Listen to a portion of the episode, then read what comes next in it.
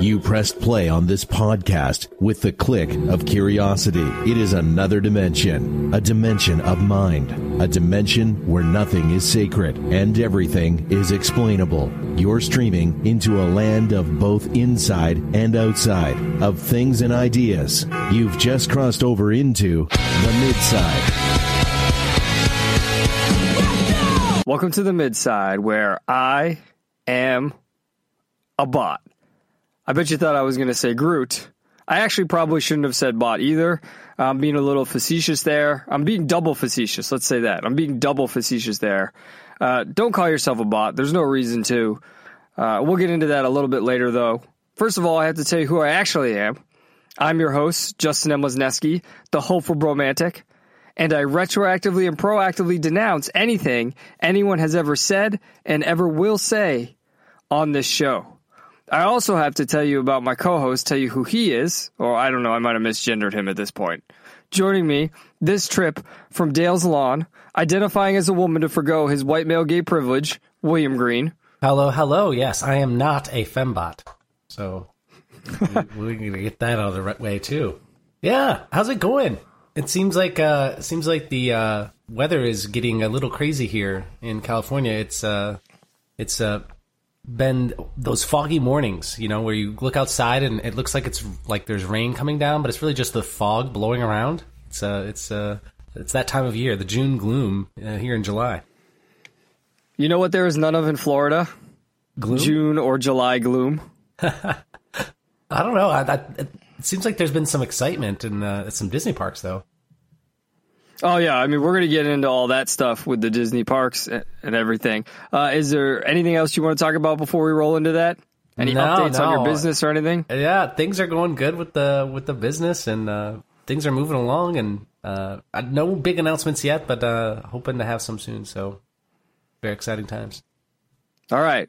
We look forward to those big announcements coming in the future, but now we're going to talk about all the hullabaloo, the exciting times over at Disney in Life on the Midside. Take a good look around. Does life really suck? Are we just complaining? I hope that this mic is on. Cause I'm on a roll here. I hope this is making some sense. I hope that you throw up your hands and sing it and tell all the haters that they should just shut up and smile. Yeah. As always, if you'd like to support the show, you can do so through Patreon or Locals. Patreon is per episode, Locals is per month. We appreciate any and all support, including, most especially, affirmations, because that's what we all run on on the internet is affirmations, right? We just we just like that like button. That's all we like. So just hit us with that. Uh, and look, yeah, I know we're going to talk about Disney, but I do know what you guys want to hear us talk about. It's the name of the episode, right? We're going to get to it, but a little patience. There's more going on in the world. So first of all, we have to stop in Florida and Texas. Then we will go over to Hollywood, okay? All right, patience. So a couple Disney updates, some stuff we've talked about before. And, and the reason I bring this stuff up, William, is not just because, oh, I live near Disney now, but because I think I thought you lived at This- Disney. Don't you? Don't you live in Disney? I mean, pretty much. Yeah. Pretty much. I mean, I'm about like two miles off property. I mean, the only other thing would be with all their space, if they built condos on property, it would just, I mean, it would probably cost another 200,000 to live there, but it would be a marginal difference. But yeah, I'm pretty much as close as you can be to being on property without being on Yeah, I property. think, you, I think you see the fireworks every night. Don't lie to people. You you live. You live- Actually, you live okay. dream. So I did see the fireworks more in Anaheim than I do here. The reason for that is the spaciousness. And what I mean by that is Anaheim is so dense and everything's on top of the theme parks that even though I was probably four miles away in Anaheim and, you know, there was a lot of stuff in between, there was no like, I mean, you know the way California is, right? There were no trees or anything. It's just all, you know, a concrete uh, jungle, right? As they say. Yeah. So I actually saw the fireworks more there. But if there's a really clear night and a really quiet night, yeah, I can see the fireworks past our little pond, past all the open road and everything. Yeah, I can see imagine the the fireworks. uh, the parade, the daily parades, like you know taking a wrong turn. They take like one wrong turn, they're marching in front of your house. That would be kind of dope if the Main Street Electric Parade just went down Osceola Parkway by You accident. know, well, it's just some high school bands. You know, I was one of those high school bands back in the day. I'm sure they still do that. You just get one one bad bad uh, drum major take the wrong turn, and all of a sudden they're in front of Justin's house. Like, oh, Well, that would be All right, more Break out the interesting. newfound glory. that would be more interesting than what's going on. And yeah, I mean, New Found Glory when they play at the House of Blues in Disney Springs, they actually go to Disney. So that's that's how close it is because that's where I go to, to see concerts now. So, but that would be more interesting than what actually comes out of Disney these days. And I share these things because, as I was saying, not just because I live on property, but because. I think this stuff is kind of representative of our culture, and I find it so intriguing how how kind of crazy things have gotten. So the fir- first article that popped up on my screen this week, and when I say screen, I mean on my phone, is uh, another influencer getting dress coded and complaining that she wasn't doing anything anything wrong. William, do you remember the previous uh, woman we talked about who was a TikTok influencer who got dress coded and complained? Uh, wasn't the wasn't the uh, the dress coding something about uh, too revealing? Wasn't that? What, Yeah, it was too revealing, it was, which uh, is- it was too sexy for uh, Right, and that's part of the trend that's going on now. Like, and we'll get into this with the second story too. But there's just a feasibility here of too many people are being insane, are being irrational for I think anyone to feasibly police or keep track of because the new trend is everyone just walks around in like their sports bras, which I mean, to me, if it's a park for kids, that's something that Disney should think about. But here is actually the opposite side of this. This influencer is one of these people who goes and dresses up and take takes pictures in the park. So let me read a couple paragraphs from the article here. Uh, the influencer, and I'm saying that I'm not saying her name because I don't want to give her attention, prefaced her outfit reveal by explaining that she runs a small business that sells Disney themed clothing and accessories. So I'm going to stop there for a second, William.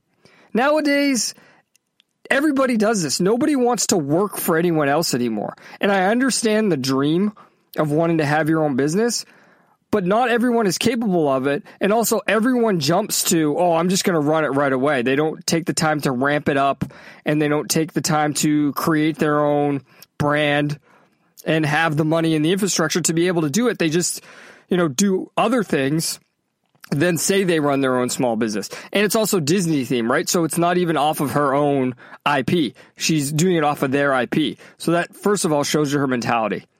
Despite being a Disney fanatic, she only gets to visit Disney one to three times a year, which three times a year, I mean, I know not everyone lives on property, but three times a year is pretty privileged, isn't it, William? I, that's still a lot of money. Right. I mean, it's not cheap. And, So uh, when she can go to Disney- time investment and stuff like that, yeah. Exactly. So when she can go to Disney, she used the opportunity to take product photos for her shop. She was sto- shocked when the staff dress coded her. Now, without even going to what it is she was wearing, why would Disney let you take pictures to advertise to make money off of their work? Doesn't it make sense, even whatever, regardless of what she's wearing, if it's not their clothing and she's doing it to advertise for her store, wouldn't it make sense that any company, regard Disney or not, if this was Universal, I would expect the same thing that they would dress code her Yeah. and stop her. Yeah, it seems a Right. little bit sussy to uh, be taking your products. Like, is she taking a pelican case in of all of her costumes and then just changing and putting them on while she's in there? Is it jewelry? Like, I, I'm not even clear what what exactly her products are, but like, this seems really, really, really strange. It's very strange because especially when you find out what she was wearing, what you're saying about like, is she carrying these things in? It's very weird. So this is the quote from her. So me being the extra person I am, by the way, people, not a good thing to be extra. I got a ball gown to take in to take in front of the Disneyland castle for product photos with my daughter. I've seen lots of influencers take pictures with ball gowns. I've done it before at Disney World. I really didn't think there was anything wrong with it. So by the way, she's revealing that she goes to both parks, which that's even more money, right? TikTokers flocked to the comment section to share their takes on why she was dress coded. Due to various security and safety risks, floor length de- dress are against Disney theme park dress codes, according to Disneyland's official website.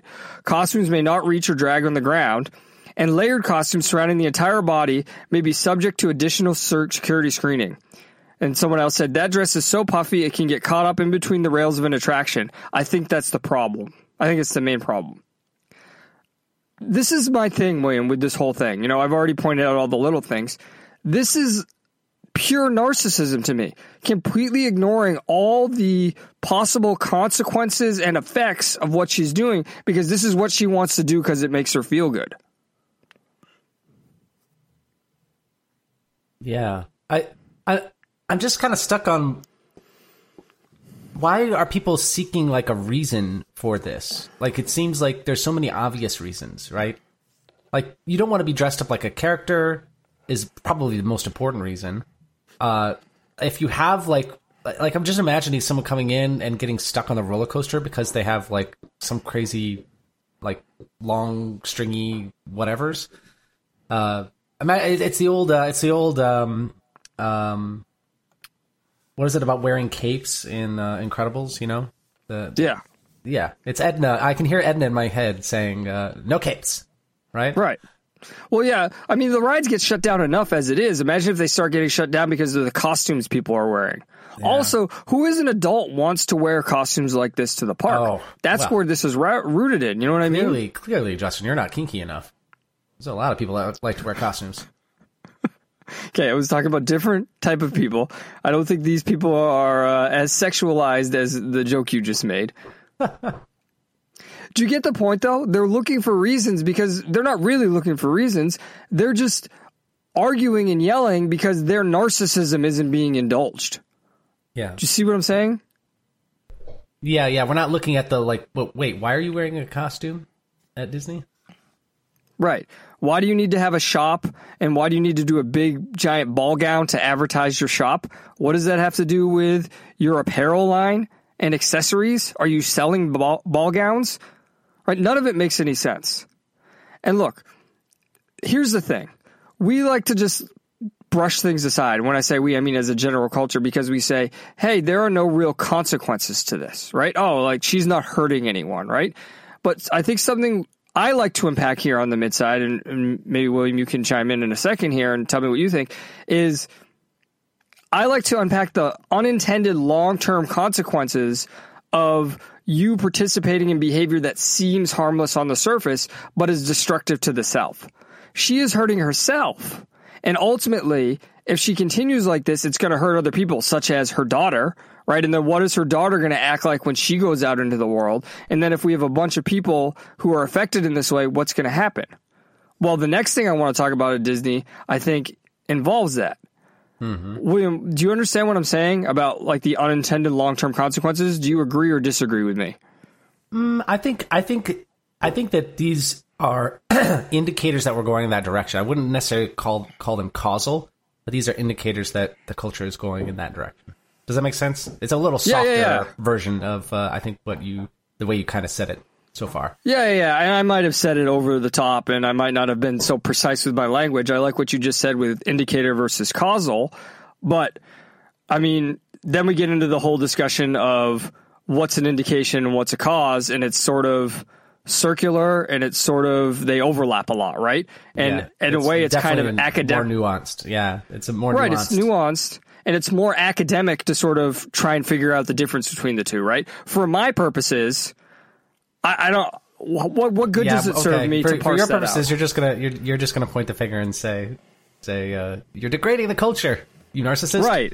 And hopefully everyone who's listening is entertained by me doing that. It doesn't then point the finger back at me and say you're doing the same thing.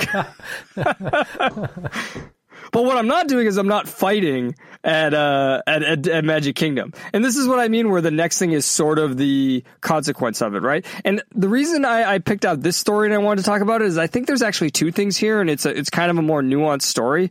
So I'm going to read from this is a Walt Disney World News Today uh, article. It says the guests and their family were in line for Mickey's PhilharMagic when one member realized their phone was left in their ECV. And by the way, this writing is so bad. It's an example of why you need to use gendered pronouns.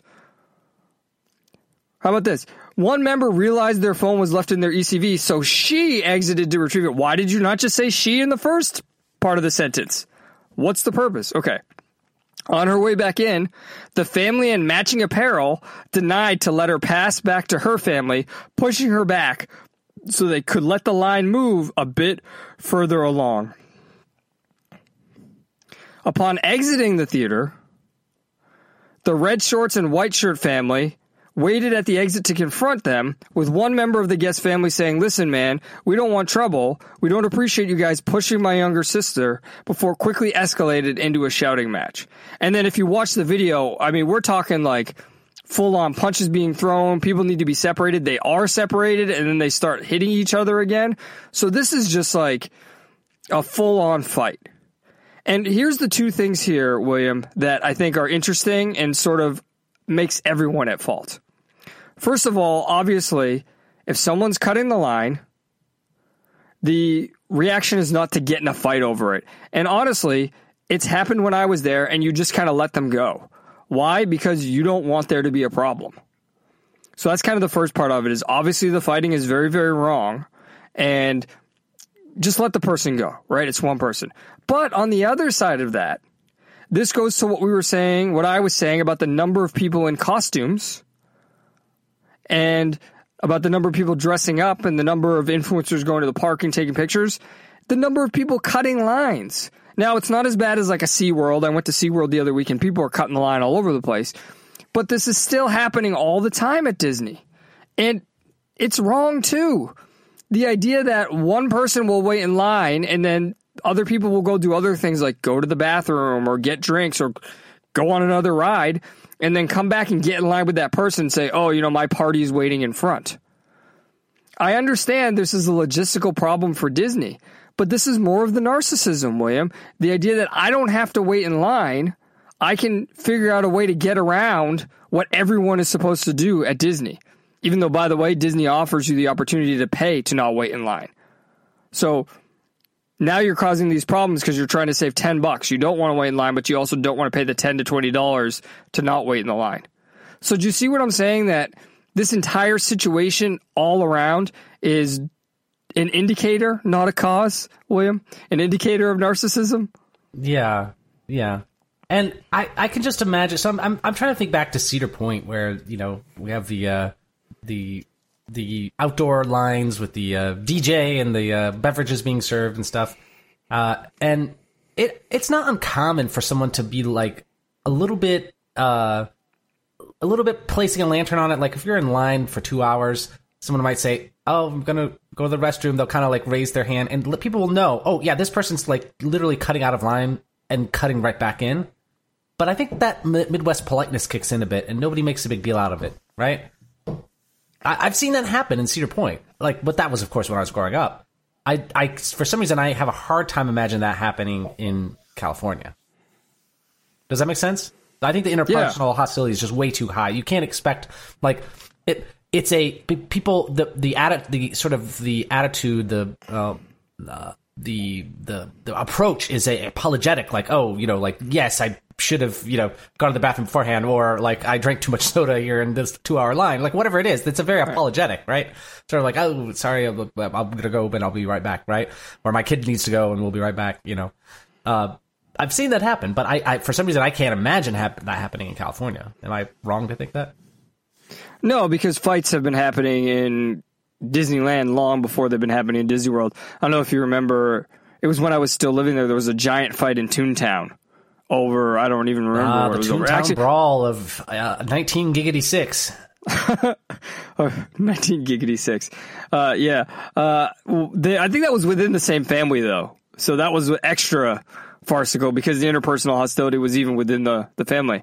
But yeah, I mean, I think you're right about that. And I think you're right about the people who are leaving are communicating to the people that they're going past when they're leaving. Right? Oh, sorry, I uh, I had to go to the bathroom right? And in which case you're more, if somebody has to go to the bathroom, I think you're more likely to let them go. You know what I mean? Yeah, yeah, and and and people can understand as you know. Obviously, people can take advantage of it too. That's why people are probably right. more skeptical of it these days, right? But uh, right, well, and that's that's also why I'm kind of sympathetic towards Disney here. But also, yeah. I think this is something Disney needs to address going forward. Is uh, how do you make sure people aren't doing this, right? Because there's no there's no honesty anymore. And what I mean by that is honesty with the self. Honesty with the self that you're doing something that's not proper. Right? You're doing something that's harmful. And that's why I was talking about William. I was talking about the external effects or, you know, the left use, loves to use the term externalities from economics, but just the idea of the how are you affecting other people, right? The golden rule of treat other people like you want to be treated. Or, you know, it's the whole thing. I don't know if this ever happened to you when you were a kid. You go to a place and it's like a natural park or something, a national park or a natural, you know, exhibit. And they say, well, if everyone took a stone, what would happen? There would be no stones left. Well, if everyone tried to cut, what would happen? It would just be everyone running to the front and it would just be a, literally a fight to get on the line. So Well, what yeah. point do that's we? that's my point with uh, with paying to cut the line. I'm like, well, if everyone pays, then we'll just all be in line together in the cut the line line. Well, right, but the theory behind that is they're going to get more money off of the people who can afford it, and then the impatient, people as will impatient souls. right, and the impatient souls. But then people will start complaining about capitalism, and they say there's. I I don't know. I'm I'm I'm secretly want to be, someday be able to make that kind of money. You know, I, I've heard Adam Carolla talk about on his show his kids uh, occasionally getting the uh, getting the uh, the Sherpa, uh, the guide that just lets them cut in front of everyone's line. And I'm just like, wow. I, as much as I would uh, I would hate cutting in front of people, kind of like Adam talks about on on his show, I, it would be nice for me because I, I just hate waiting in line. I wouldn't hate it at all. Actually, I had said a few weeks like- ago in the Discord that I was going to talk about uh, what I would. I finally figured out what I would do with my money if I were rich because I wouldn't really change my lifestyle all that much, and I didn't intend to go there in this episode. So we'll just do this very quickly. But what you just said is exactly what I would do. So one weekend, I wasn't sure if you know my wife was going to be able to go to the movies with me, and we both had the AMC pass right? So I just actually I knew she wasn't. So I just booked her ticket because she didn't have to pay any extra. The money's already paid, right, for the month, the subscription. And so I just had two seats, so I know no one could sit next to me. And then I realized I said, you know, if I was rich, it probably would make sense to just have two of these passes anyway, or just to buy an extra seat every time on either side of me, just so no one could sit next to me. And then I thought about it some more and I said, really, that's the only difference that it would do. Like if I was super rich, I would buy the house on either side of me so nobody could live there. so I couldn't get annoyed by them. Yeah, and just yeah. pay for the upkeep of it. It's the same thing here. If I was rich, I would totally pay, maybe not to do the guide, but I would totally pay for the fast pass for every ride because it wouldn't mean anything to me. And I'm talking about so rich that I have fuck me money, right? As Adam Carolla says, not fuck you money, fuck me money. That's what I would do.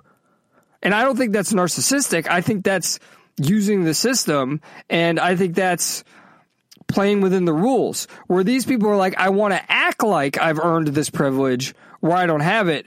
And I'm disrespecting the people who are equivalent to me. Does that make sense? I'm not mean to people who are standing in line with me at a theme park because I'm with you.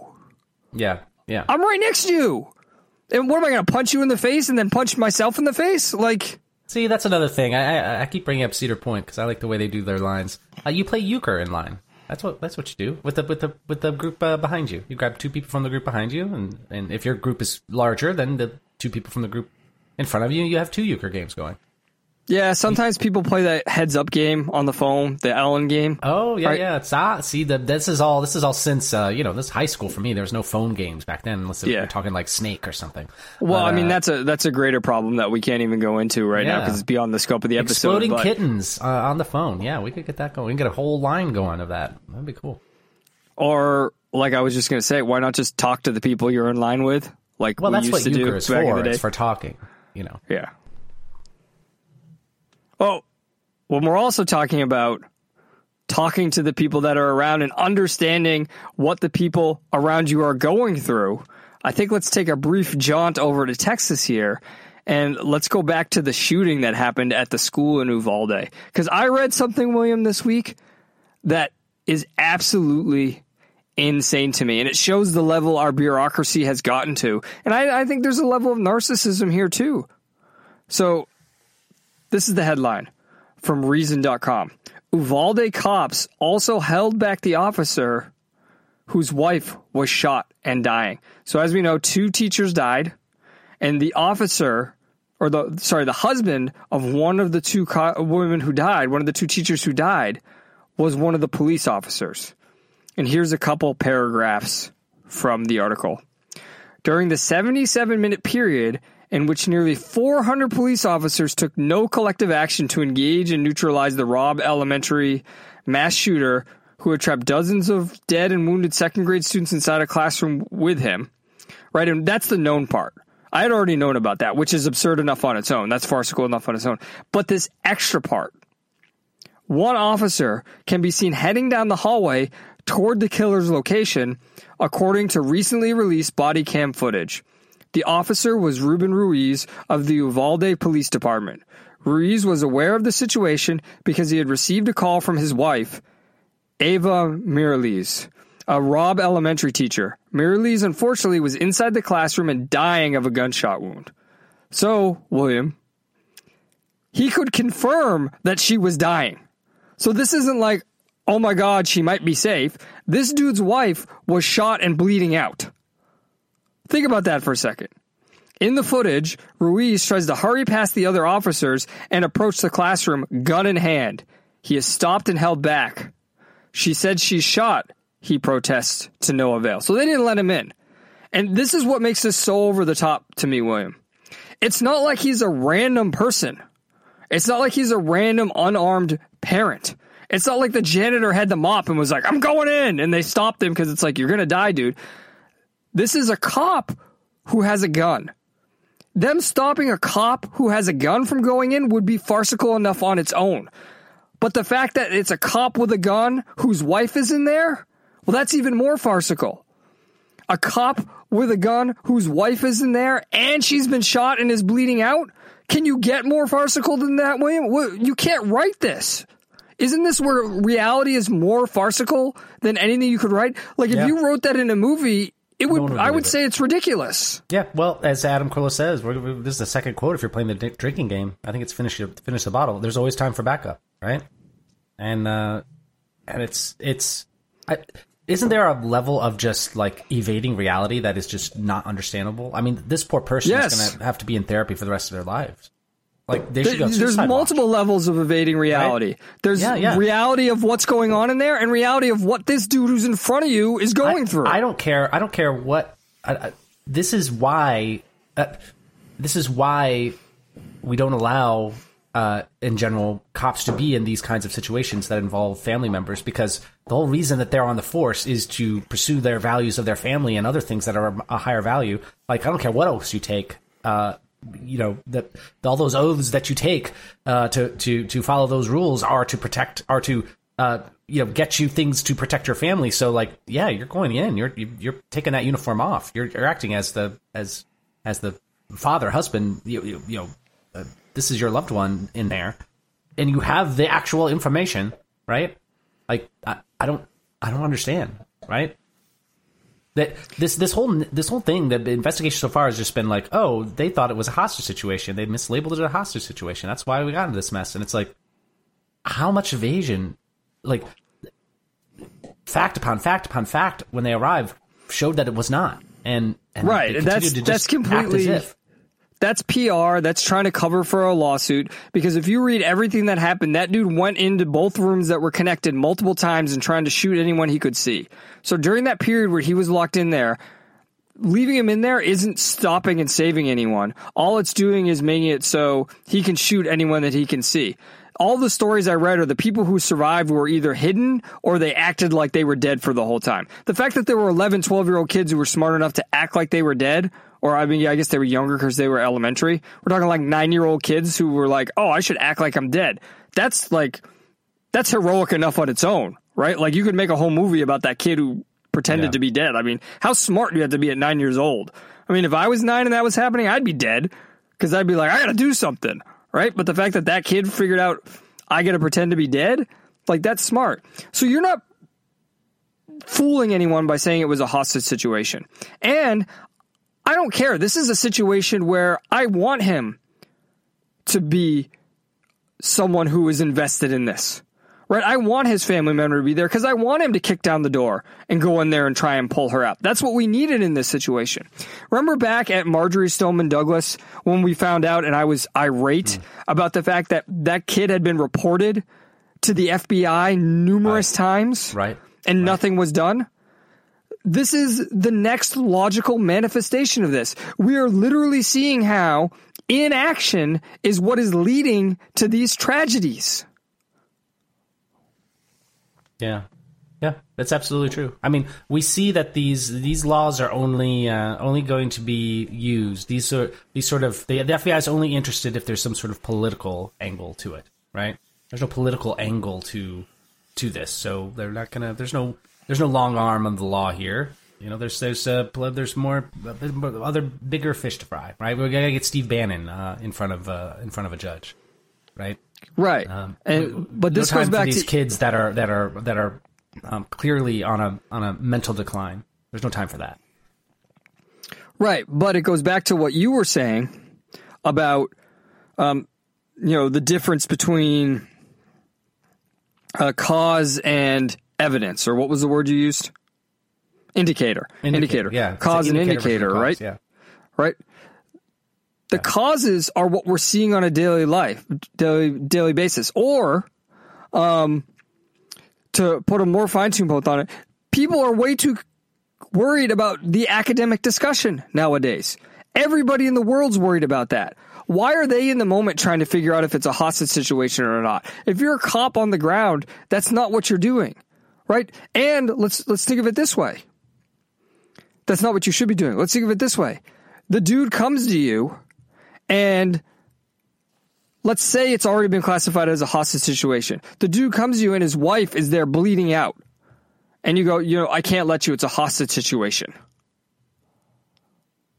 I've seen shows, shows where in that situation they would let him go in still. It just it doesn't make any sense. Nobody's worried about living in the immediate moment and figuring out logistically how to handle things anymore. We're always worried about, and this goes back to the language policing everything, how to classify everything, how to figure everything out. So that kid gets reported to the FBI multiple times. Well, we don't know how to handle it because we don't know how to classify it and we're worried about being sued and the lawsuits and the political backlash, as you were saying. Yep.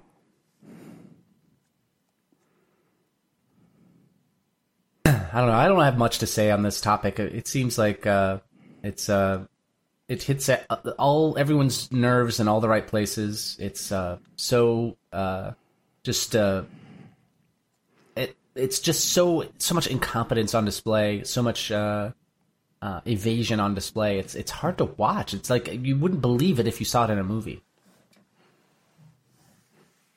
Well, if we're going to talk about movies, and we're going to about talk about competence, incompetence, rather.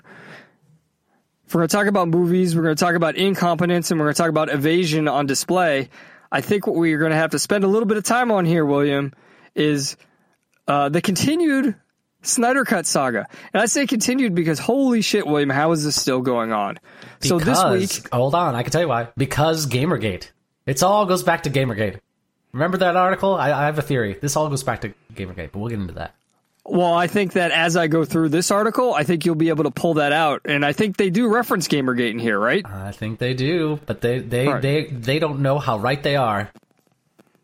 They don't know how right they are in the sense that Gamergate's on the correct side. Yeah. Correct? Right? Yeah. Yes. They, they, this is this is this playbook. uh, This is why they never let go of Gamergate. Uh, the same playbook of attack. Like they're still bringing up Gamergate years later, and I think this is this is an attempt to do the same thing with the Snyder Cut. It is 100% an attempt to do the same thing. And what you're talking about, that playbook, is why it's important for us to talk about it here. Because here's the thing this is the article. The article is exclusive from Rolling Stone. Exclusive. Fake accounts fueled the Snyder Cut online army. And the whole thing is essentially claiming that, you know, ball, uh, bots and a toxic fandom are what drove the Snyder Cut. Now, for most people, when we're talking about the whole academic versus practical way of going about this, I would say the best approach is to ignore this. Don't respond to it. Don't call yourself a bot. That's why I did it facetiously, double facetiously at the top of the show, right? There's no need. All you're doing is bringing attention to this and granting it legitimacy, right? As we've seen on social media, how many people get legitimacy, right? Flat earthers have more legitimacy now than they've ever had. I had never heard of a flat earther until I was in my late 30s because now they have legitimacy on the internet. It's the same thing. So the question then becomes, well, why am I talking about it? Right? Why are we going to talk about it here? Why am I going to break this article down? Because I believe, if you followed the show, if you know me, I believe that we are in a unique position, William. As you just said with your Gamergate knowledge, that adds to what I'm saying here even more. We are in a unique position from our, our platform here, the midside, from our expertise, Uh, and particularly our knowledge of Snyder's art and what happened over the whole Snyder Cut movement, and and William, what you were just saying about our perspective on things like Gamergate, The Last Jedi, all of these things. I think The Last Jedi comes up in here as well, right? Or I read someone saying something. No, I think I read someone saying something about The Last Jedi as well. Similar, you know, oh, there were attacks on The Last Jedi trying to make it seem bad when it isn't. No, The Last Jedi is a terrible movie as a movie, not even talking about the politics of it. Um, I mean, let me give you an example. I've had two people say to me that this must this article must have been a slap in my face, right? Because I, have been there from the beginning, pushing the Snyder Cut movement. If you remember, it was pretty much right after the other movie was released. Before it, I mean, we knew leading up to it that this wasn't the the Snyder Cut when it was released in theaters, but to me, it wasn't. It was this this article is not a slap in my face because the other thing you may remember, William, is all the battles I had within the movement about why are we letting these people act toxically? Why are we letting these people attack people? And no, the two main people who were responsible for that side of the fandom have, of course, since disappeared. Well, you right, were also which- pointing out there were people trying to co-opt it into other things too. right, who have then since disappeared, which makes me wonder: Hey, is there some sort of uh, subterfuge going on here? Like, we have to wonder. This is what we have to wonder nowadays with this type of article, right? How intentional, how planned out are people with these things? Do they see these movements growing and then they put in moles to make things look bad? Do you get what I'm saying? So, Yeah. oh, we see a toxic side going. We're going to fan the flames of that because that can aid us. No, later. I, I I think that's. Uh, hold on. Every community attracts trolls. Like it, it, That's it- true. That's just. I think it's it's like the law of the internet. I think it's probably the first law of the internet. Like even before what is it the uh, the rule? What is it the the porn rule? Uh, that, you know, there's a reason there's other rules before the porn rule. This is this is even before the porn rule. You'll have trolls. Right. And it's up to you to say something to them and get rid of them or do your best to minimize them because if you don't, people can do things like this article and try to take advantage of that. So I'm going to break this article down and what do I hope to achieve by doing it? Well, here's an exchange I had with Midsider Lucid Fitzpatrick. He said to me, You know, as a passive observer, I thought the whole Snyder Cut saga was just a fringe thing. Rabid fans trying to influence Hollywood. I loved Watchmen and Man of Steel and wanted to see what a director's cut would have looked like over the debacle that was Whedon's release. But looking back now, it was and continues to be the front line of a bigger battle of art and culture. And I replied, as I've said for how long? Question mark. And he said, as long as I've listened. I heard it all along the way. I only see it now. So my point here is to try and help other people see this. That this is just another example of the same battle I've been talking about in regards to Snyder's art. And it's the same battle with The Last Jedi. It's the same battle with Gamergate that William's talking about here, I think.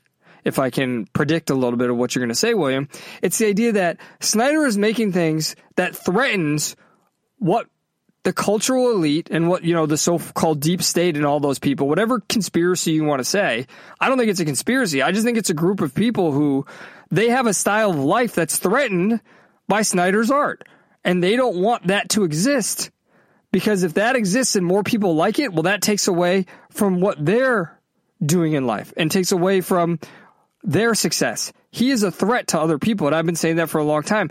And I'm hoping that you can see that now because here's the thing. I'm hoping to show you that. Here's the thing. This article is framed as an attack on the fan base and the movement, but it's not William. It's an attack on Snyder. Yeah. When you read it, did you get that sense too that it was an attack on Snyder? Yes. Yes. Because of the characterizations of Snyder. Right. Anyone because who by knows anything about Zack Snyder would read that and be like, "Who are they talking about? Are they talking about Whedon?" Yeah, right. No, well, I mean that's the absurd part about this, right? If you sub in any other person for Zack Snyder, this reads completely differently, right? Right now you're like, uh, what? But if you put Joss Whedon in there, you're like, oh, okay, that makes sense. Because Yep, here's the yep. thing: by implication, they're trying to say that he is basically an evil genius, right? I mean, this walks all the way up to accusing him of creating the entire movement to defraud WB into releasing his cut of Justice League without This actually Justin, accusing him I, of I've logged into into uh, Zack Snyder's uh, uh, uh, AWS account. It's called Hail Snydra, and it's a bunch of uh, of Twitter bots. Justin, it's confirmed. That's basically what the article is saying, right? yes, yes. So now we're going to go through and I'm going to read some quotes. Let's go here, a deep dive here. Zack Snyder was becoming increasingly agitated. That sentence in itself sounds like fan fiction. So over the course This of several is bad, weeks, this is a bad romance novel. This is uh, this, this is great. in the spring of 2020, the director repeatedly demanded that the names of two producers, Geoff Johns and Jeff Jon Berg, be removed from his upcoming recut of Justice League, the DC superhero movie that had tanked back in 2017. I love the language here. Demanded, tanked. His high powered CAA agent began calling Warner Brothers daily to check on why the pair hadn't been excised from the list of credits. By the way, that sentence, right? There's nothing wrong with that. That's his job. That's what that dude does. He calls How people. How dare he do his job so effectively, Justin? Can you believe it? How evil! We're supposed to. Be How lazy. evil that this agent, who one of his Wow. most Let me get this straight. A high-powered, yeah. Excuse me. A high powered, like let's use their own characterization. This is a high powered, which must mean a very effective agent Right. doing his job very effectively. This must be this. The only explanation here is evil. for a client who makes him a lot of money. How dare he call da- daily for a client who makes him a lot of money? Wow. Simultaneously, Snyder's wife Deborah, another producer on the film, started pressing an executive in the studio's story department with the same directive. Oh my God, people who share values are trying to talk to people about their values. Snyder and let's let's couple. get this straight. On a movie that whose uh, themes deal with justice, they want to take out people's names who had nothing to do with and in fact fought against the project. and and we're we're supposed to say that's evil, right? the people who made Justice League want there to be justice in the credits of Justice League. Oh no! Uh, This must. Uh, there's only one explanation for this: Hitler, white white supremacy. Well, they don't say Russian Hitler. trolls. They say they say Lex Luthor in here, but Oh, Lex Luthor. Sn- well, isn't that the same thing? yeah, Snyder admits the couple, and there's, this is in quotes, asked the studio to intervene after, and more quotes, a personal plea to Johns and Berg was ignored. So they're putting in quotes because that's what he actually said, but they're doing it in a way it's like kind of making fun of it, like it wasn't actually asking and it wasn't actually a personal plea. They're calling into question the idea that it was that. They're saying that's how Snyder portrayed it, but it really wasn't. And they're doing that because they're going to quote someone here. On June 28, 2020, Snyder had had enough. According to multiple sources familiar with the matter, Snyder confronted an executive in the studio's post production department and issued a threat. Geoff and Jon are dragging their feet on taking their names off my cut. Now I will destroy them on social media. First of all, who is this executive in the studio's post production department? Like, put your name on it if you're going to claim he said this. And that's the other thing is, Snyder, this doesn't sound like him at all. It sounds like somebody was characterizing what Snyder said Yeah. right? Which this is flawed. This is based on the perspective of the studio's post production department executive, This and is- that's yeah. filtered through the the writer. Let's exactly let's exactly concretize this. This sounds like a game of telephone, right? Snyder Yes. says you. I can I can imagine Snyder saying something like, "Hey, you know, if this is going to keep going, I'm going to have to, you know, I'm going to have to make this public." Right? Then then the game of telephone goes because that's his only recourse, right? Then the game of telephone goes, "Oh, they're going to, you know, massacre him in social media if we don't do something." Right? You, you see how that uh, gets mangled up the chain, right? Right. Which also that's already starting the implication that Snyder's in control of it. Where if he's just like, hey guys, I just want to let you know that if you don't take your name off, they already hate Geoff Johns, and if you're staying associated with him, they're gonna go crazy on you. And he's sort of trying to use that as a ret- like that's a good rhetorical argument, right? Like, hey guys, I know what's in your best interest because we know Snyder deals with that. I know what's in your best interest, so I'm going to make an argument based on your best interest. And they go, oh, well, he's going to tell his fans to attack us now, even though he never said that. Yep. Do you see what I'm saying? Now, as far as the bad faith of this article, besides all this language we've already picked out in the style of writing, there's another thing here. As I just said, Snyder's never said a bad words about Geoff Johns publicly. Never. Never, never. And he even mentions that. And you know where that quote is? At the end of the article. Yeah. Yeah. which is absurd. If if if he's being accused of threatening someone and you're being an honest reporter, wouldn't you put his quote at the beginning and then afterwards say, "Well, those are the two sides of the story, but, the real Justin, story if is actually the more bots, nuanced." then then he's had the bots say it for him. If he Right. controls the bots, I, let me ha- let me log into the Hale Snyder uh, AWS account again and see. Yeah, there it is. I mean, it's it's right there. Yeah. Right. But the point is, the author is intentionally burying this quote rather than being honest with the story because this isn't an honest story. So here's the quote. Here's the here's the paragraph buried in the second to left paragraph. Still, Snyder wasn't satisfied as Johns and Berg's names remained on the project as of summer 2020. Sources say the director blamed the pair for his losing control of the DC universe when they replaced him to run the portfolio of superhero films back in 2016. Which side of side side note that's warranted, right? They are to blame for it. I still think that this was all a power play by Geoff Johns. Then, after four months of a fan siege targeting Johns and Berg, they were quietly removed from the credits. Snyder notes, by the way, this isn't a parenthetical. Parenthetical. Snyder notes that neither he nor his wife have ever said anything negative about Geoff Johns or Johns Berg on social media or in interviews, and says they wanted the pair's names removed from the credits because this was not the movie they believed in, developed, or helped us get made. So again, does that sound like somebody who's going to say, I'll destroy them? And why is this buried at the end of the article? Wouldn't you, if you're doing a fair and balanced article at the beginning, have the two sides here? Oh, well, here's one side where here's the executives just trying to get a movie made, trying to make some money, and here's the other side. Here's a dick director, right? And here's how the director thinks he's a good guy, and here's how the executives think he they're good guys. Isn't that a much more compelling argument? A much more compelling article, William? Yeah. Yeah. All right, let's go forward to another quote here from the article, another paragraph. A toxic social media movement had already been building around the director since at least 2018, spiking with online cries for Warner Brothers to release the Snyder Cut of Justice League two years earlier.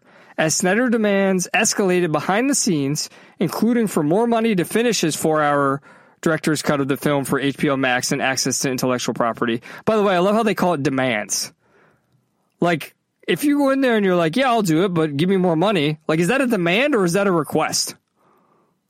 So, did a flood of attacks aimed at Warner Brothers, calls for boycotts, demands for some executives to be fired, even death threats against them.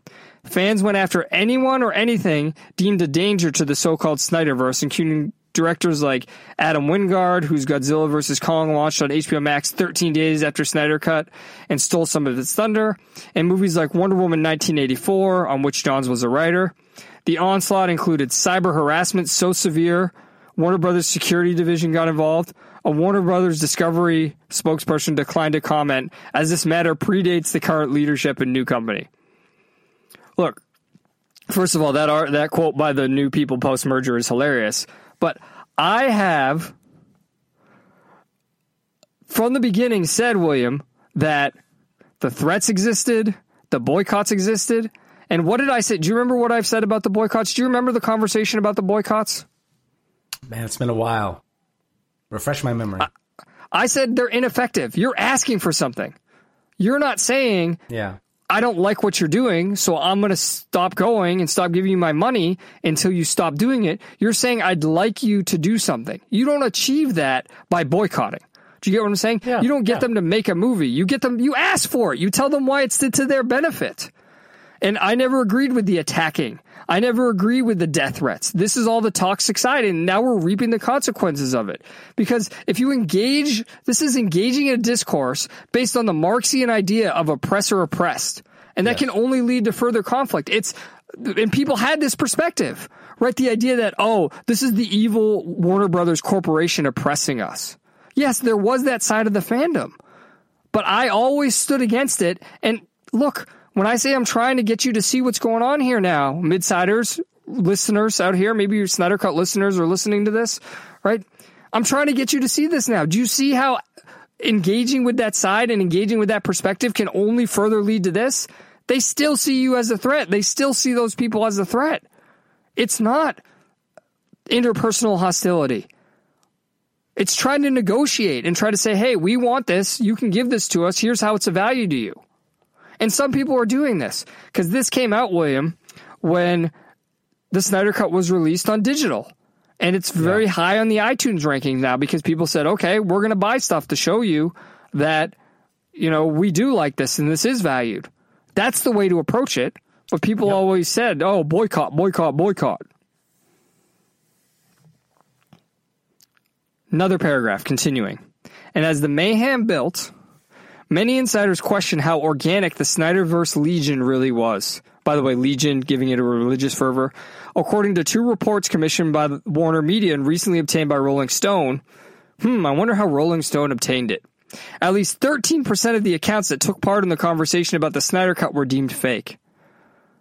Well above 3 to 5% that cyber experts say they typically see on any trending topic. In public filings, Twitter has estimated that the percentage of da- daily active accounts on its platform that are false or spam is less than 5%.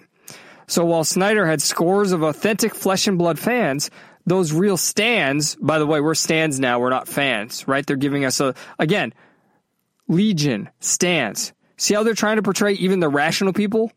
We're amplified by a disproportionate number of bogus accounts. Okay, wait, I suck at math. So check me on this. 100 minus 13 is 87, right?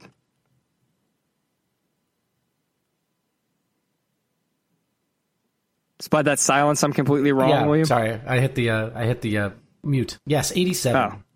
87. 87%. And by the way, I originally thought it was 77. That's how bad I am at math. But even if it was 77, right?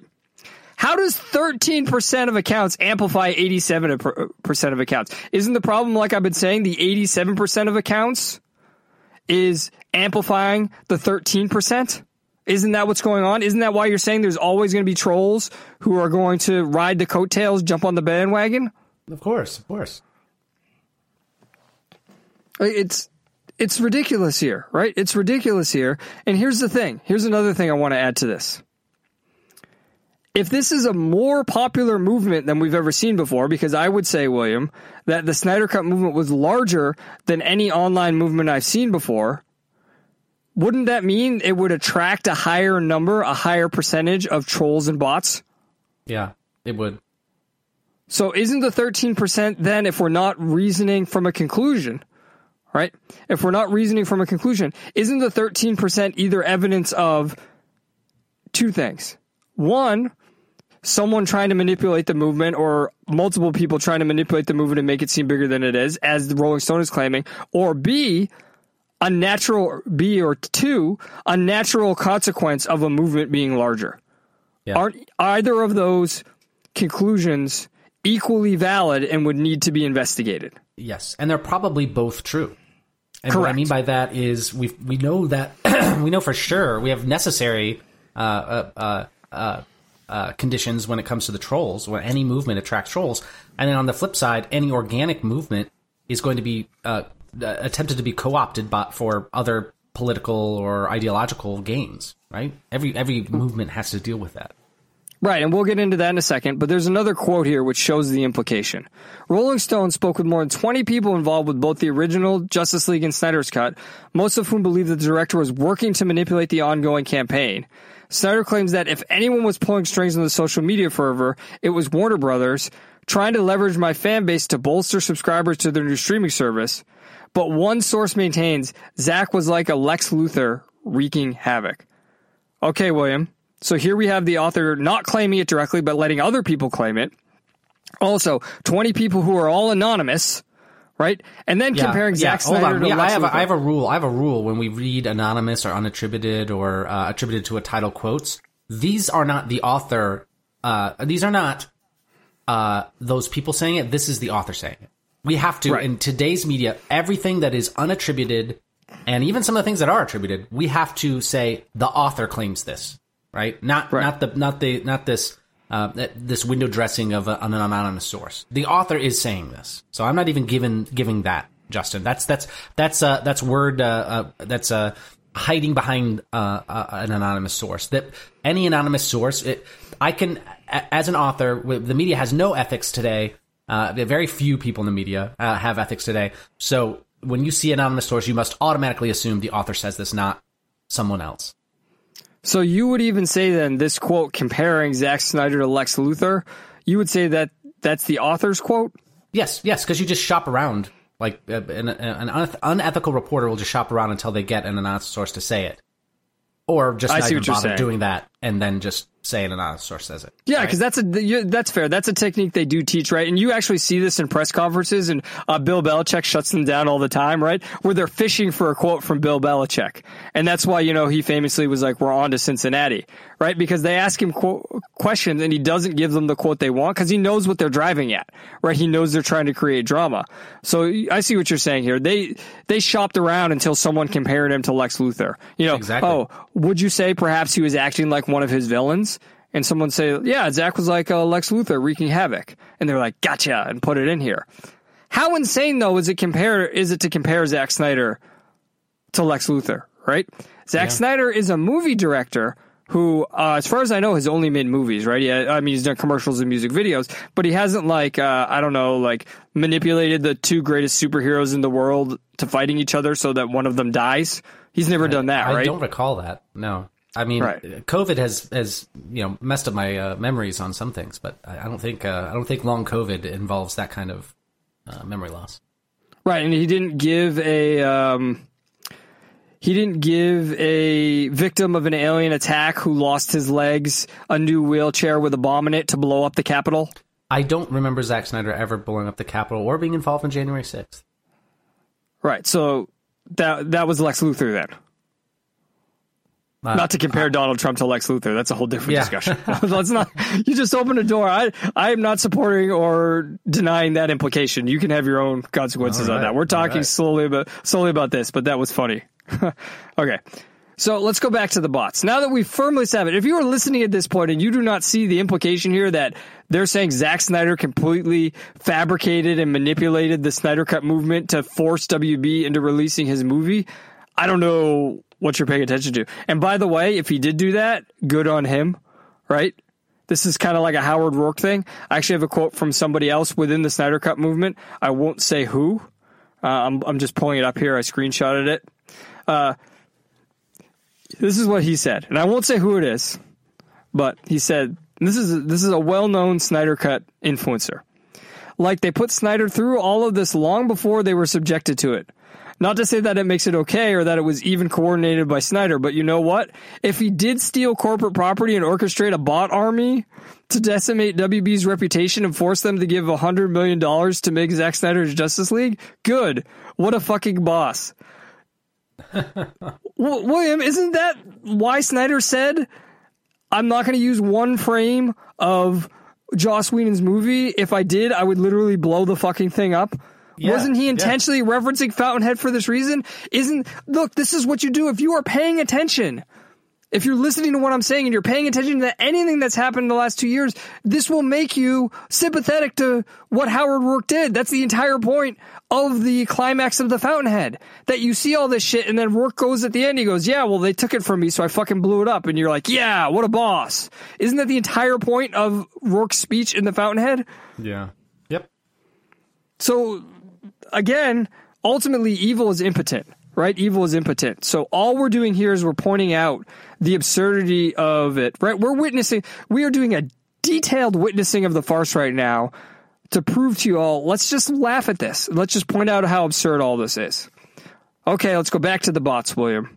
Okay. After researching online conversations about the Snyder Cut of the Justice League's release, specifically the hashtags release the Snyder Cut and restore the Snyderverse. By the way, I have never once used the hashtag restore the Snyderverse. I do not support restore the Snyderverse. I think it is a, a fool's endeavor. I think it's, and somebody said it somewhere. It's like asking two divorced people from a toxic relationship to get back together and have another baby. Uh, no thank you. On Facebook, Twitter, and Instagram, the analysts detected an increase in negative activity created by both real and fake authors, the report concluded. One identified community was made up of real and fake authors that spread negative content about Warner Media for not restoring the Snyderverse. Yes, and that's the toxic arm of the movement that I want nothing to do with. And look, I'm not involved with that. Additionally, three main leaders were identified within the authors scan on Twitter, Facebook, and Instagram one leader on each platform. I don't know who they're talking about on Facebook and Instagram, but William, you've already alluded to earlier who I've always pointed out was one of the leaders, the major leader who they're probably referring to here on Twitter, and that he had a different agenda and has since disappeared, right? Yeah. These leaders receive the highest n- amount of engagement and have many followers, which gives them the ability to influence public opinion. Furthermore, the report stated many authors who are spreading harmful content Harmful. about then harmful content. Sorry, I whatever yeah. my pronunciation.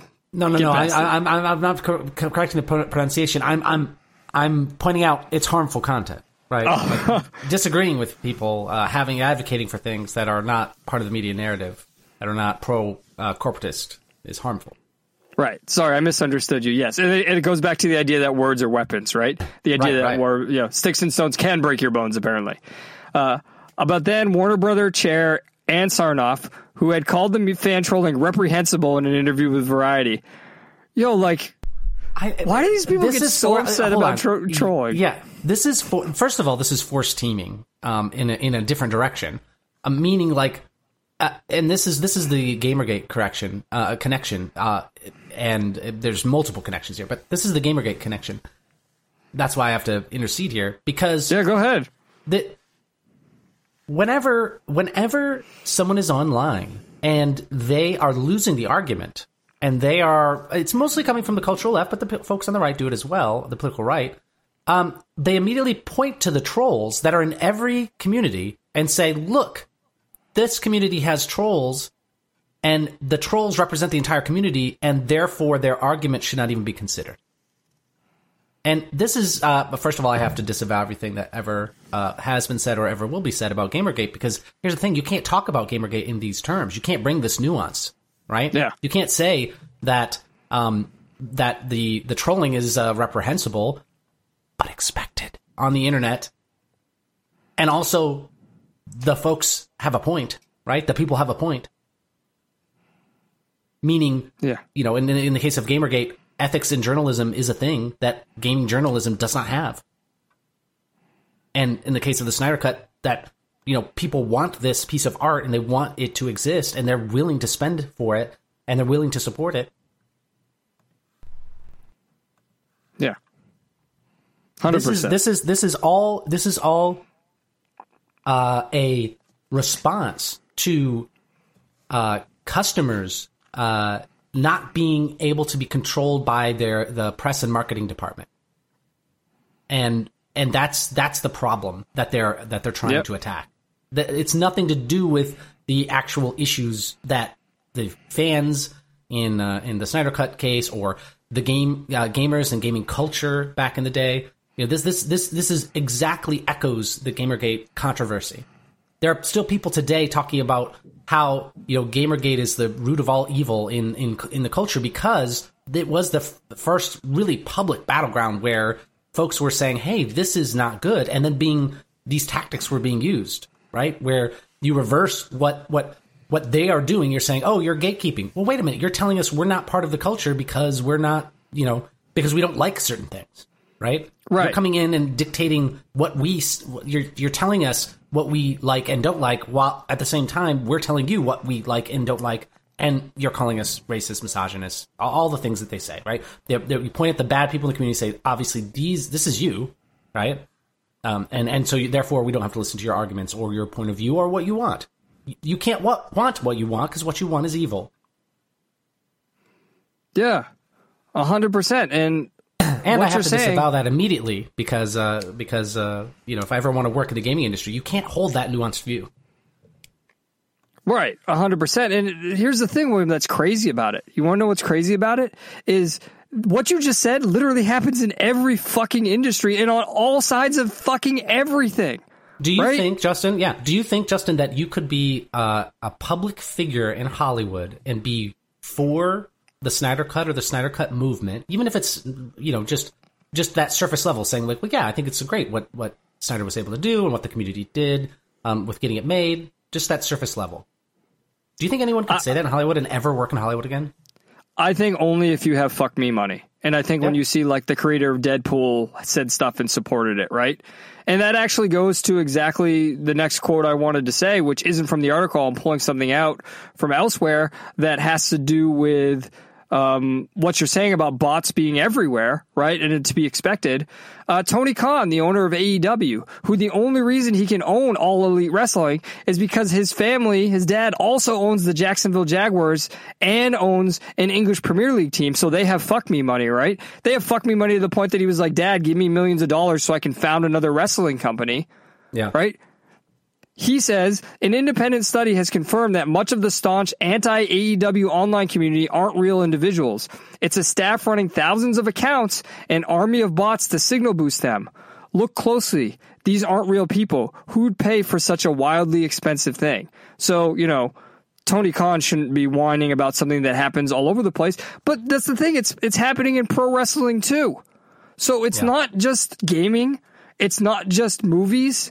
It's everything. It's remember all the talk about bots after the Trump election? It's everywhere, right? And let's let's let's not ignore this, right? Right? Let's not ignore this. When did the bots really start? Do you remember back in 2016 when everything was anti Snyder? Yeah. Everything was anti Snyder. And do you remember the bots every back then? News story, every every article, like it, there would be a cooking article and it would have a Snyder dig in it. Right. And oh yeah, I remember uh, when there was a dig on the MTV show "Are You the One" against Ben Affleck's Batman back then. That's how pervasive it was. Yeah. the MTV d- reality dating show, and I was like, "Really, dude? You got to do that to to virtue signal to be cool?" That was the virtue signaling before the social justice virtue signaling, not Zack Snyder in particular, just art. You had to say what entertainment you were aligned to, and that still happens with Marvel today. But bot wise, that continued with there were so many bots on Twitter repeat literally the same thing over and over again about how dark and depressing the Snyder cut was. Or not the Snyder cut, the this yeah, the Snyder cut of Batman versus Superman was. Do you remember that? Yeah, I do. And they were saying how he should be fired. I remember that. So all right, so the, to continue with this reporter. That means a fandom amplified by fake accounts helped shake down a major studio at an ultimate cost to Warner Brothers of more than 100 million to re-release a movie that had already bombed years earlier. Do you think again- they made money, Justin? Off the Snyder cut? Yeah. Yeah, I do. I think the way I think the problem this is what I think. I think the main problem is they lost money because they basically gave Joss Whedon more money to make a, a different movie, Yeah. which bombed completely and didn't make money. And that's if you look at your bottom line. I think if you look at the bottom line, if you minus a hundred and or minus like three hundred million or whatever they gave to Whedon, that's the real That's cost real issue. Yeah. Yep. Right. Yeah, because you got to wonder. I, this is so uh, the the the uh, shill media here, the the uh, the studio shill media. Rolling Stone is definitely a part of that. This doesn't get written unless the the studios want it to be written, right? It's very rare that you get something uh, Right. unless it's particularly salacious and the and the journalists can't help themselves. Um, that you would get something like this. So you have to ask yourself why? Why this? Why now? Like, is, are we close to getting Fountainhead released or something? Like, why? Why are we? Why is this coming out now? Why? Why is? Why Uh, it's is completely because happening? of the digital release. I think it's because it was going to be another success, and this threatens them. Yeah, but why would This them. WB? Yeah, why, why would WB not want to make money here? Right? It's the, the or is this the old guard of WB from the grave, like stabbing out? Right? Because Correct, because those people are back are at other studios, right? Yeah, yeah, they're at other studios now, right? Right. All those but assholes. the people who are still within WB, their jobs are threatened because of the merger with Discovery. That's true. If, That's if true. This- Discovery that- looks I, at it, I don't think Discovery. I don't think Discovery's going to take any of this shit. They seem to have No. their, their heads on a little bit. Uh, you know, they they seem to be like a, like they're they're like the, the the they're like Hollywood like in like the early 2000s or 2010s, right? Like they're, they're Have you not they seen haven't the they haven't devolved to this place. have you seen the content Discovery releases? Do they give a fuck what people think about their content? And that's true. That's true. I mean, the 90 Day Fiance franchise prints them so much money. Do you think they give a fuck? No, no. as long They as people have the watch it money. and it sells, Yeah. right? And so the the people are there's two levels of this, William. One, you're 100 percent correct. The people are threatened by the old people who are still there are threatened that if the new people go, shit, why did you not support this from the beginning? How do they explain that, right? How do they explain William, that? my That degree this- from FU says you are 100% correct. the second I said that, I knew that that drop was coming, and I was like, I hope he just ignores it because of how serious this this content is. But I knew that was coming. But do you get what I'm saying? That they're worried that they're going to look at them and say, "Well, why did you just not support them from the beginning?" And then they have no Well, the explanation. trolls. We didn't support them because the trolls. Right. Well, and that's the, the argument fan, they're the to toxic make. fandom. I, I I don't like this. I okay. This is I think toxic fandom. I, I think it's I'm going to nominate this as a candidate for an anti-concept. All right, toxic fandom. I'm gonna I'm gonna no- nominate this as an anti-concept. We've already laid out the evidence here. We've we've looked at two communities. We've done it in the past more in depth with Gamergate, but here we're looking at the Snyder uh, uh, uh, release the Snyder Cut uh, uh, community. And we've got, you know, the first rule of the internet, as I declared, uh, is there will always be trolls. And so to call a fandom toxic, I think is an anti concept because you're not looking at the actual, uh, you're, you're package dealing the thing that we automatically know is in every internet community, trolls, with people who are genuinely concerned about the topic. Correct. And, and I, I, I don't know if it quite reaches the level of anti concept. I'm going to nominate it anyways because it it obliterates that distinction between people. Like I, I can imagine a, a a purely toxic fandom. I, I can imagine that, but I don't know that I know of one. Right? There are lots Well, because, are look- co-opted by their their trolls. Right? Like that's that's definitely something that happens. But then I'm sure I could find in that community people who actually care about the topic, right? Or actually Right. care about the art or whatever we're talking about, right? Right. The, the key phrase you said is actually care. Because here's the thing about fandom and standom or whatever words you want to say. Even if it becomes to the point that it's self destructive, right? Because, like, I mean, you look at these, as we saw with the Disney influencer at the top there. Yeah, yeah. She is ultimately still a Disney fan, right?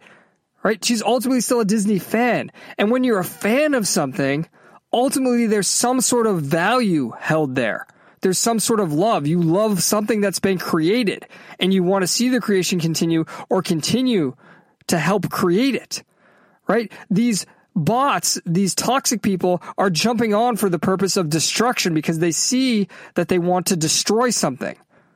and that- here's how and, and here's how it's an anti or how it kind of meets that criteria of an anti concept it causes um, I, I can give I'm, I'm giving the benefit of the doubt to to artists or creators or studios or whoever that's creating the art when you face and and and call the fandom toxic you're attributing you're, you're discounting that care and attributing the opportunist troll uh, mentality onto your entire fan base, Right. and that's that's not healthy as an artist.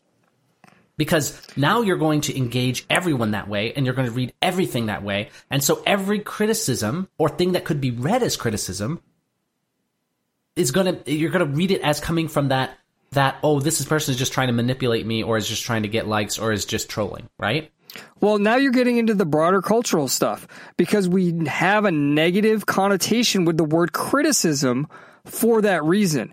Because many people use criticism with the interpersonal hostility perspective to be destructive, and many people take criticism as necessarily destructive because of what you're saying. And it goes back to what I said the Marxist oppressor versus oppressed mentality, and it goes back to the interpersonal hostility. Yep. And that's where we're going deeper with this. When we look at the rest of this article, William, this is where this becomes deeper than simply saying, oh, Snyder manipulated this.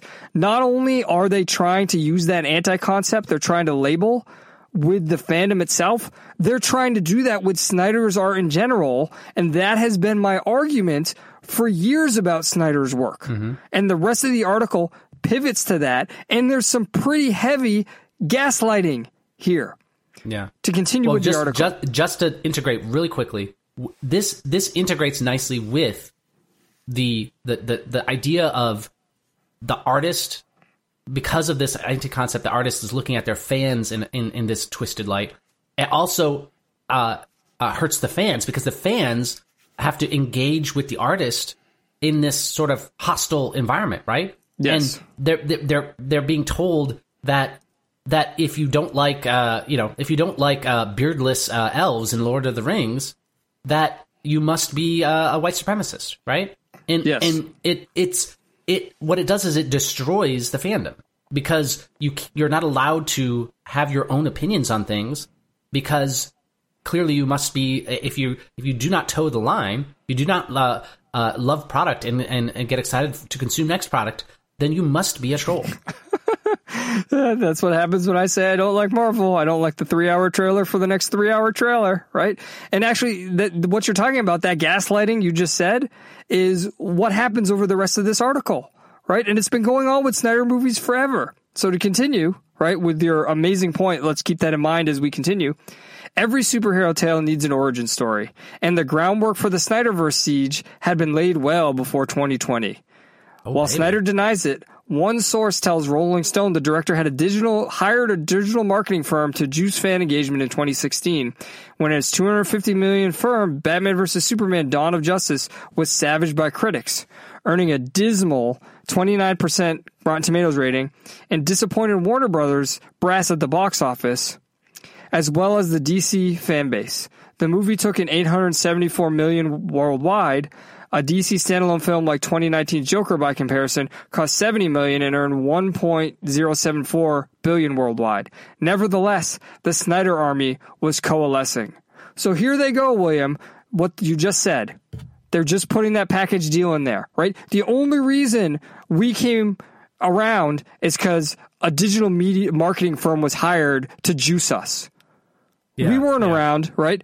We weren't around before Batman versus Superman. It's only because of the negativity. I don't even believe this firm was hired by Snyder. It may have been hired by the studio, and Snyder was like, okay, I'm not going to argue with it. But this is also after the negative bots. And this is perhaps those bots. Uh, this is another one of those. Uh, let me get this straight: a movie company hires a digital marketing firm to promote and defend their movie against Right. critics. Right. So, in other words, uh, uh, accused of doing their job well. Okay. But also, let's look at it from the pr- proper perspective, like you were saying. If you are a fan and you love something, wouldn't everyone coming out against it make you want to get together and defend it? Yeah, and and here, just to be clear, defend it means point out maybe what people are missing or not seeing, right? And and point out what you see and connect to in it. And and by, by doing that, of course, you get called toxic fandom. Right. And isn't that what you just said? Isn't that what we've been doing in the midside since before Man of Steel? Because that's what's been happening since at least at least Watchmen. Actually, Snyder gave an interview way back in the day before Watchmen came out, said he's been getting death threats even since Dawn of the Dead. Yeah, People got mad about Dawn of the Dead and gave him death threats about that. Right? Well, the death threats towards Snyder is fine because he's a he's a white male. Right. White But males don't the point death threats. being, the point being, we literally stand here, right? This goes back to what I said at the beginning about our unique perspective. We stand here as examples of naturally, it wasn't a digital media firm that juiced us. I mean, the number I'm of times I hold on. I'm waiting for the check. If if we're supposed to get juiced, where's the check? I'm, Well, let me check uh, the. Hold on. Let me check the Patreon account real fast. I'm, I'm waiting for the check or either to literally Look get I, juiced. hold on. I just looked at our Ethereum wallet. I don't see any. I don't see that juicing. Oh, you didn't get the hand jobs? I did not. No. I either want the juicing or the hand jobs, right? Like I'm going to get juiced somehow here. I'm gonna get juice somehow. That's right. Uh, uh, with this goes back to Man of Steel. Like, do you remember, William? I don't know if you had this experience, but I've shared this experience a billion times. The number of times I saw Man of Steel in, in theaters, it was like, this is a fucking amazing movie. And then I went online and read about it, and people were telling me it was the worst movie they've ever seen and how evil it was. And then I would go back and watch it again, and I'd be like, this is amazing. And then I'd read the critiques, and I'd be like, why do they hate it so much? It's it's been the same thing. It's this this is the same gaslighting, is it not? It is. Telling It you is. what Well, you hey, saw we is see it, not we what see it- happened. yeah, we will we see it in reverse, right? Because we we we we've watched some terrible movies and been like, this is terrible, and then you read the reviews and like, what movie did you watch? right, Get Out, Us, yeah, Jordan Peele movies. Us, yeah, exactly. I need oh well, I need Jordan Peele movies for sure. Right. And it's happening again. This part of the reason this is happening is how popular Zack Snyder's Justice League was that people watched it. Like, Is, wait, this is actually is, pretty good. yeah, it is. is. Right. Is.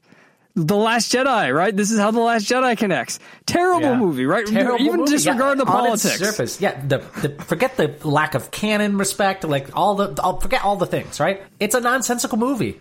Right. just killing Snoke for no reason. You're just like, oh, Yeah. Snoke's dead now. And I was like, what are you doing? Like, and then like all of a sudden this character Rose, who, like, I don't have a problem with Rose. You know, I love Asian women, so like, I have no problem. Hey, you want to make an Asian woman a big character in Star Wars? I'm all for that. But it was just like randomly, here's Rose, Just and she's an important character yeah, now. in the plot for no reason. Oh, now she's pivotal. Like, where, where did, what are we doing? right? So we see this all the time, right? So they continue with this too, right? On February 27, 2017, Snyder showed his first cut of the much anticipated Justice League intended to be DC's answers to Marvel's all-star superhero juggernaut, the Avengers. Dude, if this is coming from people within WB, they fucking are on their knees for Marvel still. Did you see that? Yeah, yeah. Like all-star superhero juggernaut if you're at WB, wouldn't you look at the Avengers and be like, "Yeah, that was pretty good," but look at what's happened since, right? Like, Exactly. Exactly. Do we wanna be Who- McDonald's? which which studio is in a good position right now? It's DC. the way like they don't need this multiverse and this like convoluted like whatever the heck Phase Four is going on right now in Marvel.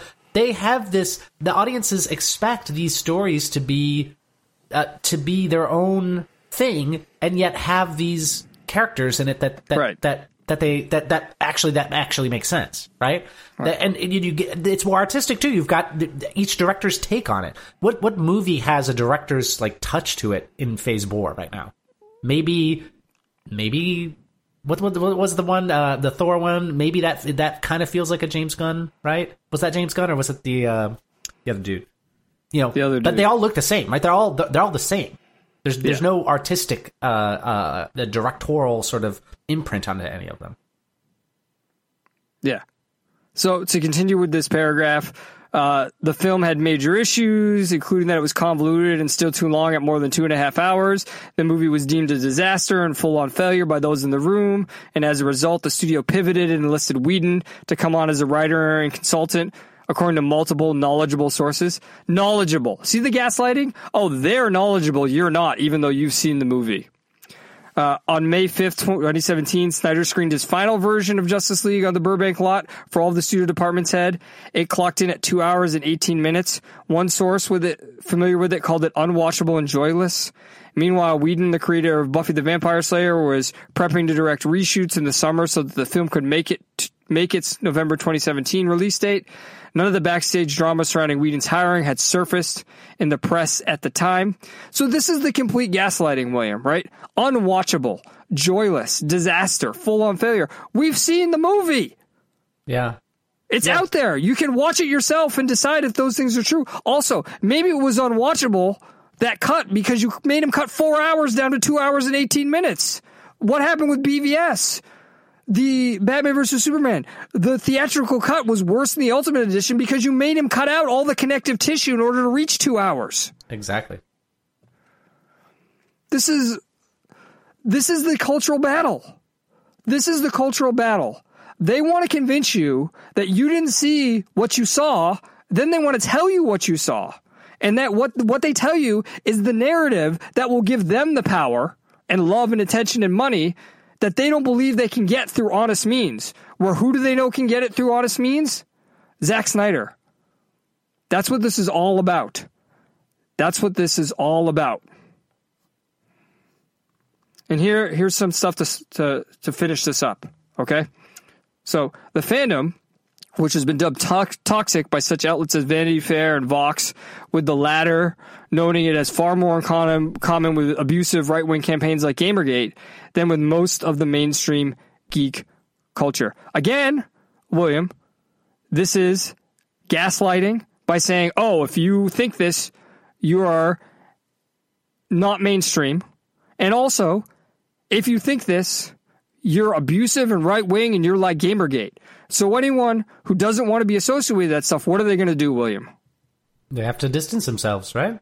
And they have to agree with this article, right? You must And agree with had- the narrative. Yep. You must can't- agree with you- the narrative. Yep. That's the same thing with Gamergate, right? Like I said, Right. I have to disavow uh, everything that ever uh, was said or will be said or is currently being said about Gamergate because you cannot work in the gaming industry and have any sort of nuanced view on Gamergate. There's only one narrative that is accepted. It's about uh, women in gaming and uh, uh, uh, push against white, uh, racist white supremacists, and that's all it is. Like there's no other, there's nothing, nothing else matters, right? It was all about uh, online abuse and toxic, uh, a, a toxic gaming uh, community. Right. And what you're saying, it's not just in the gaming community. And I'm going to end with that in a second. But before we get to that, at the second to last paragraph of the article, and the quote I said before, way at the beginning, was not the second to last from Snyder. This is the second to last paragraph from Snyder. As an artist, it was fulfilling to be able to see my vision realized after such a difficult time in my life and for it to be so well received. I am grateful to both the fan community and Warner Brothers for allowing this to happen. To dwell on negativity and rumors serves no one. Referencing char- various charitable causes to which the Snyder Army has donated funds, he adds, If this is indeed a balanced article, I hope that all the good work the fandom has done is being represented. This is a masterstroke by Snyder here, William. To Yeah. put in that clause, if this is indeed a balanced article, creating an if then statement, saying, I hope, and then saying what they're not going to do is leading leaving the breadcrumbs for you to figure out yourself like he always does right? And this is why there's so much disagreement over what his movies are about. He's leaving the breadcrumbs there. Because did they talk about all the good work the fandom has done? No, not at no. all. First of all they implied and i didn't even put it in here they implied that snyder was the one who bought all of the crowdfunding campaign results, right? They say there was no crowdfunding campaign for the the billboard and the plane with the message over Comic Con when there very clearly was. I mean, there was a, a battle within the fandom about who was responsible for that, right? Uh, if you remember, I almost got kicked out of the fandom because I showed up to Comic Con and helped those people, and then they kind of just ditched me and another guy.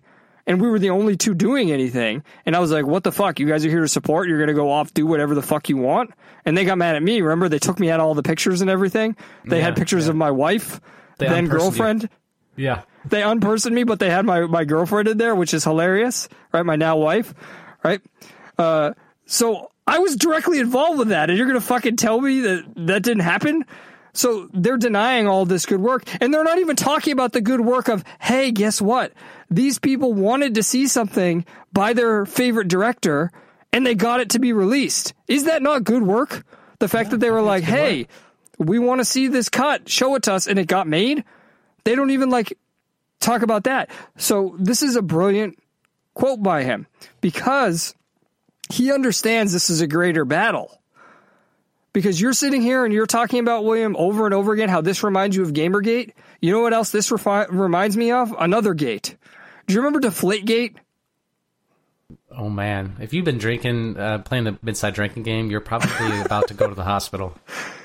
Because isn't this the same thing? Were they trying to convince us over and over again that there's no way Tom Brady could have won without deflating footballs? And they That's said right. if you're a real football fan, you hate the Patriots and you hate Tom Brady. And how many people have bought into that? And they still hate Bill Belichick. It's, it's, let me put it this way. They push that narrative so badly that it's literally the point now that people shit all over Bill Belichick and say it was only because of Tom Brady he was successful. Because Yeah. they need to have some way of saying, I'm not one of the bad fans.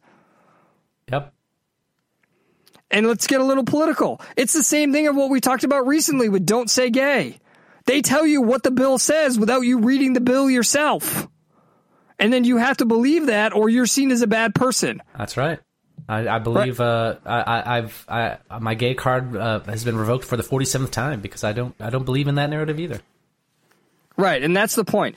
What you are seeing with this article is a prime example, a perfect example of how people try to shape narratives. And what makes this article so farcical and such a good example and so important to talk about and pay attention to is it's so bad with what it does.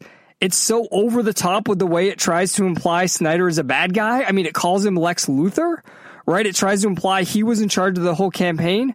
It tells you how bad his movies are when reality is so obvious in the opposite direction. You are literally listening to the voice of people right now who were involved in this movement in person right? I've met Dave the Film Junkie in person. I've met Zack Snyder in person. I've talked to him in person on Dave's show, right? I was at Comic Con promoting this. You were literally listening to somebody who's involved in this in person, who is not toxic at all, who decried the toxic people over and over again, right? And you've literally seen the movie or you can see the movie. You can buy it on digital. I have it on 4K. You can get it on HBO Max. You can watch it on HBO Max. You can make the decisions yourself. Yet this article, years, this is the final thing, William, years after the movie came out, we're still talking about this. If that does not show you how farcical this is, and it does not show you how much of a threat to Zack Snyder many people to sorry, a threat to many people Zack Snyder still is, I don't know what else will convince you. Yeah. So that's why we went into this. Is there anything else you want to add? No, I think that's uh, I think that puts a bow on it. All right. Hopefully you enjoyed uh, that sort of breakdown of the Rolling Stone article. I don't think you'll get that sort of breakdown anywhere else or from anywhere else with our perspective. So, hey, if you enjoyed it, maybe share that around a little bit. And if you want to reach out to us and talk about it, go ahead. Go ahead. We're more than willing to uh, talk to you. We always are. I mean, that's why right now we always love to talk about art, and we're gonna we're gonna talk about art a little bit here. It's time for the hopeful romantic with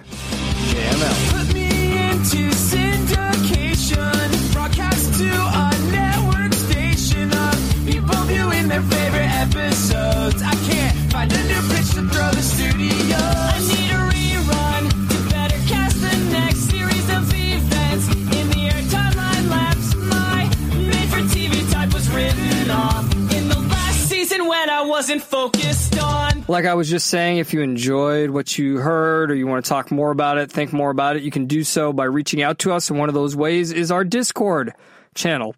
We love the content in our Discord channel. We love the conversations in our Discord channel.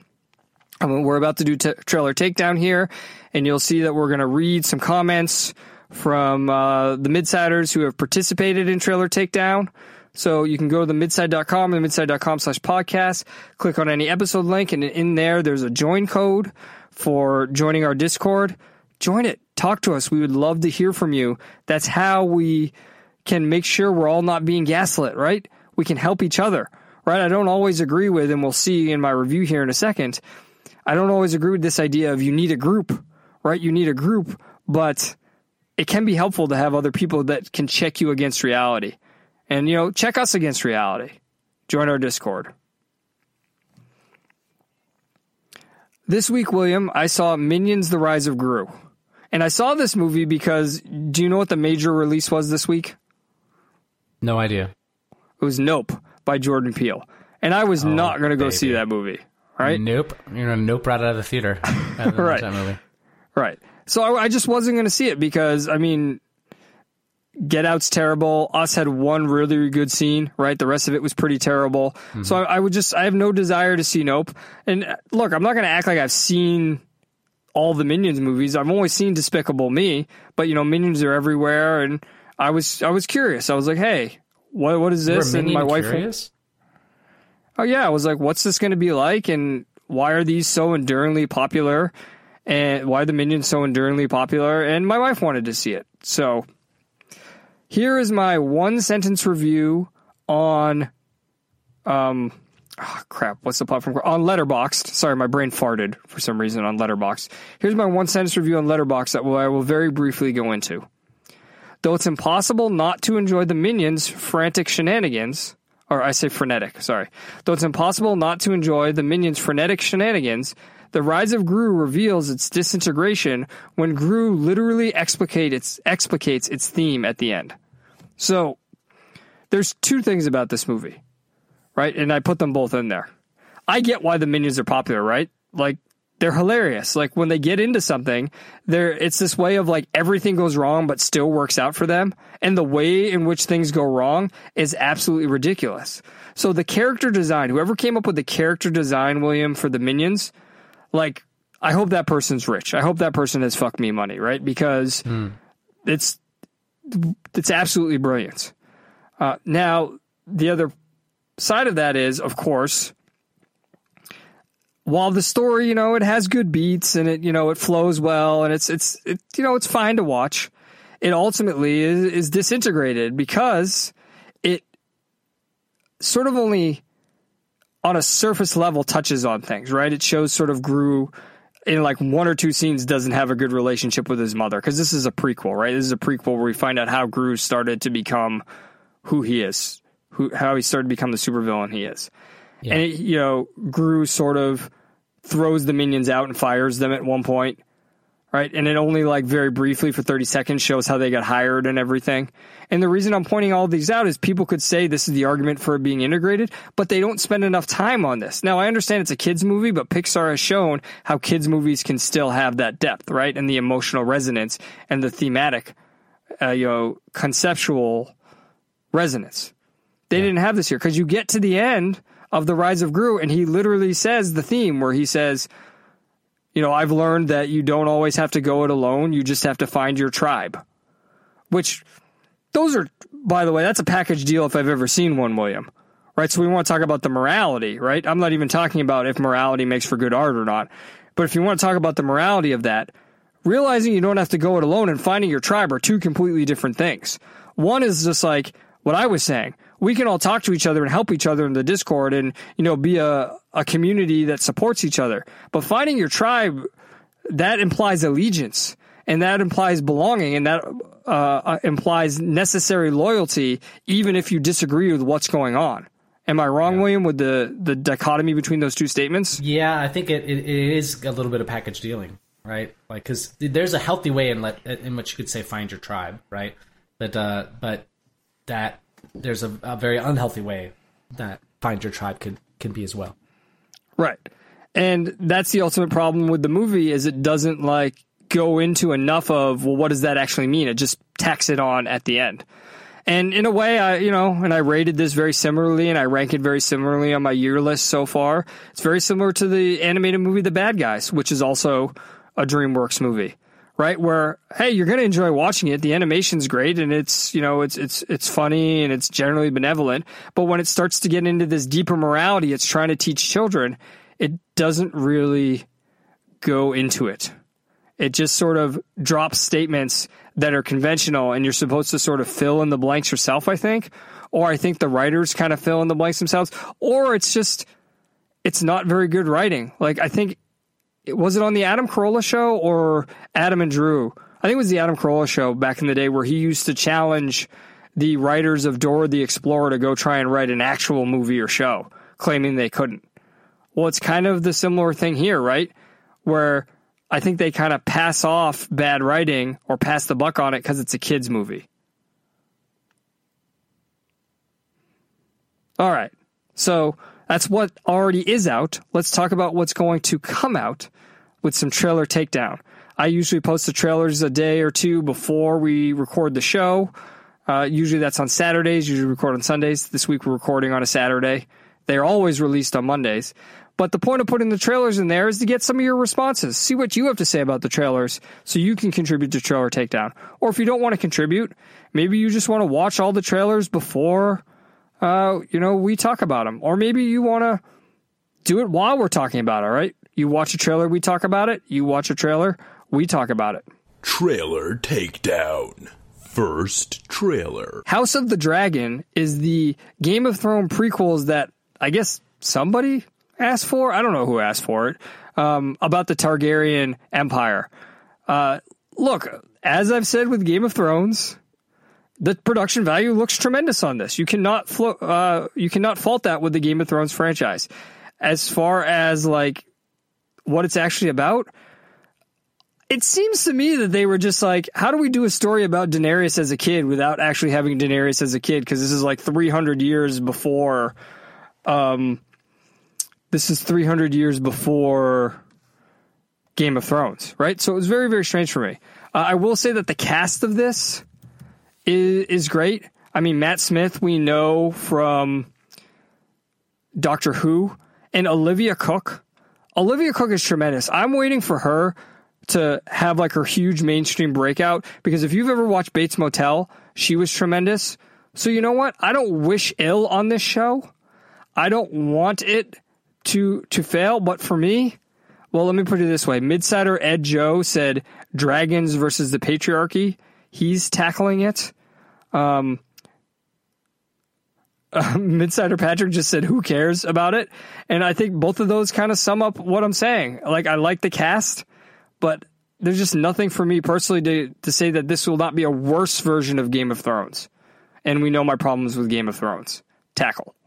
Tackle.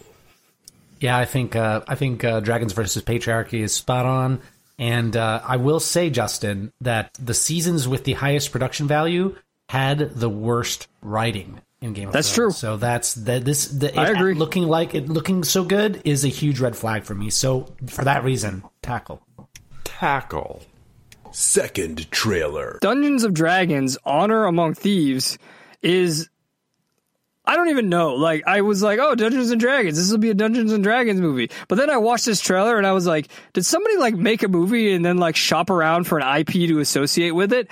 I like look, I never played Dungeons and Dragons, but from what I know about it, this doesn't really have anything to do about dun- with Dungeons and Dragons besides taking place in a fantasy world. It has a decent cast, right? It has Chris Pine, it has uh, Michelle Rodriguez, right? And it looks pretty affable, right? Like this doesn't look offensive. It doesn't look like it looks like a middle of the road movie. It looks kind of like I don't know. Rise of Gru is kind of like a good comparison for it, or Uncharted, which I ranked pretty similar to Rise of Gru. We're like, hey, it's Mark Wahlberg, it's Tom Holland, and they're in an action adventure movie with some comedy. Like, you'll enjoy it if you watch it, but like, it's probably going to have a stupid or underdeveloped theme. So this is really this is really it depends on what's out around the same time.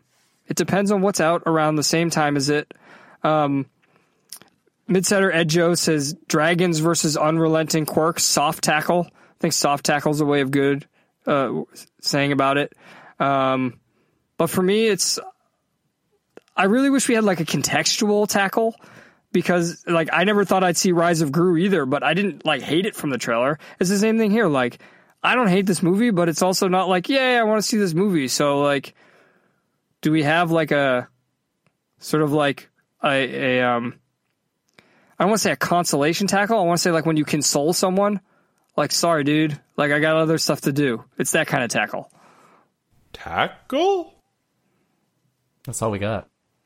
Yeah, we're gonna we, we'll talk to We gotta get some more tackles. Yeah. Midsider Dan on here. Dan. Where he's like tackle man. I'm sorry, man, tackle. We'll figure it out. He's he's good. He I didn't direct him at all on those. He did that himself. So I'm gonna let the artist do apply his craft. I'm not gonna tell him what to do. exactly.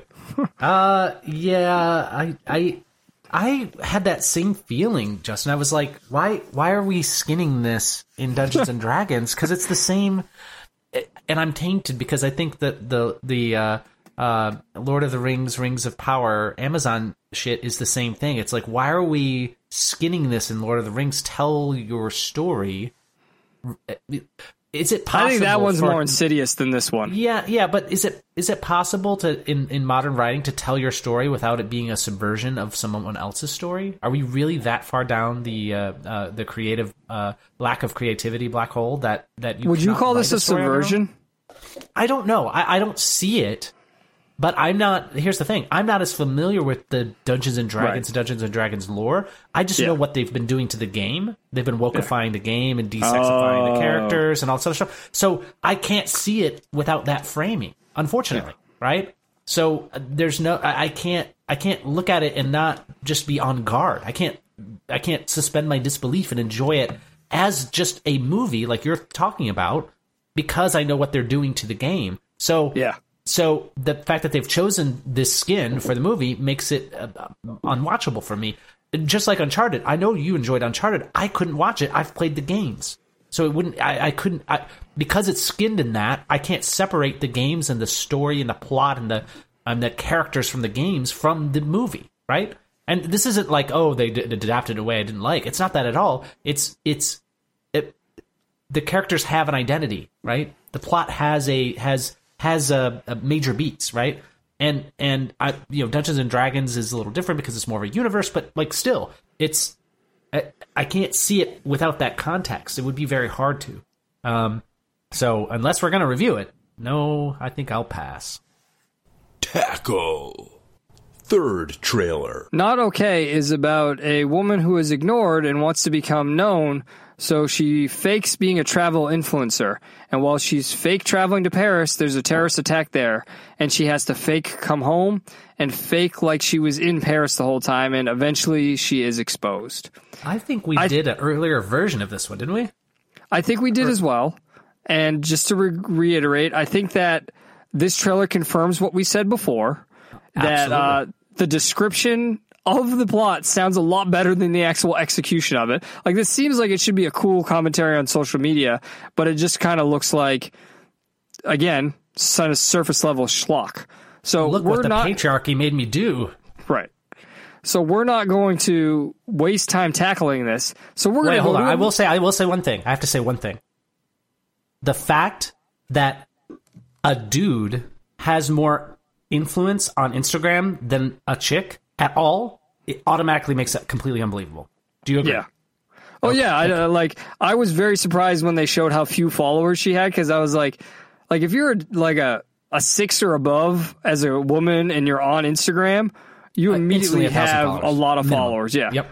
And you get random dudes DMing you, hoping like you have low self esteem, hoping you're. I forget who the comedian who said the joke was like, but it's the idea of like tackling the slowest gazelle in the pack. Like that's what they're hoping when they DM these women. You know. Yep. Yep. So yeah, I mean, yeah. So that all said, bonus trailer, the I Am Groot trailer. I Am Groot was released by Disney Plus. The trailer as part of Comic Con. Um, it looks like five episodes of him just saying "I am Groot" over and over again. Uh, I will say this about the trailer, not the trailer itself, but William, have you read the comments on the trailer on YouTube? Uh, no, I didn't look at the comments. I usually don't like comments on the internet, but I will say that the comments did an excellent job here. And they were memeing the comments, making fun of that his only line of dialogue is I am Groot. And here's a funny one that I actually posted. I find this one very funny that I posted it in my Instagram story. When the talking twig said, I am Groot, my wallet was filled with money, my rent was paid, my skin was cleared, and my whole being was moved. Those truly were words. And I mean, that's that's sort of the perfect encapsulation of almost Marvel at this point, right? And I think sort of I am Groot is the logical endpoint of uh, Marvel. Like if if you can enjoy watching this, I don't I don't know what I have to say to you because if they literally get you to the point that there's a character who I don't know how long these episodes are going to be, but even if they're five minutes long, for five minutes, just keep saying the same line of dialogue over and over again. This is like every annoying kids show ever. Tackle. Tackle. You know, I like Guardians of the Galaxy, but this seems like a bad choice. What are we doing in Phase 4? I don't understand. What are we building towards? How is this watchable? Tackle. Tackle?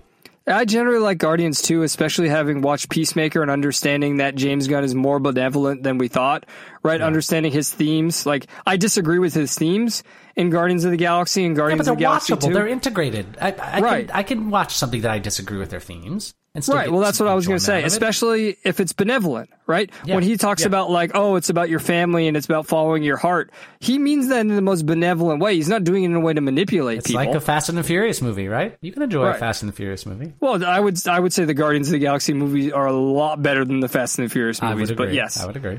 but as far as like you can enjoy them even though you don't think they're the best thing ever. So yeah, it's kind of disappointing that even though I disagree with We Are Groot, right? I get what James Gunn is going for it, and to see like this is what they're doing with the Groot character. All I want to know is did they actually pay Vin Diesel for the series or not, or is this like somebody replicating his voice? Oh man. I'd be mad Can if I were Vin imagine Diesel. being the, in the in the uh, in the booth and saying, "Oh no, I want more, uh, give me a little more gravitas. I I, oh, I just need a little more feeling on the on the R." Final trailer. American Carnage is. I, do I even want to like summarize this? This is a propaganda piece, okay? Like this is this is. Oh, I'm actually going to compliment Jordan Peele at this moment, okay? This is somebody, some studio or some other filmmaker who is like, oh wow, look at what Jordan Peele did with Get Out and Us. We need to make one of those. And so they were like, let's make a movie about immigration. So all the dreamers, right? So what I mean by that is the the children of undocumented immigrants are taken by the U.S. government, except they're told you'll be deported unless you work in this old folks' home without directly killing them because it looks like they somehow take the youth out of them and they become the old people. Okay. Because, I mean, literally, this reminded me of Get Out. Remember how in Get Out you had like the two old black people hanging around who were very strange, and you find out that they were actually the Yeah. um, grandparents of the white family, and that's why they were acting strange because they were white people in black bodies. It's the same thing here where you had the one old lady who's like trying to warn them. I was like, she was definitely a younger immigrant and she became older. So this is.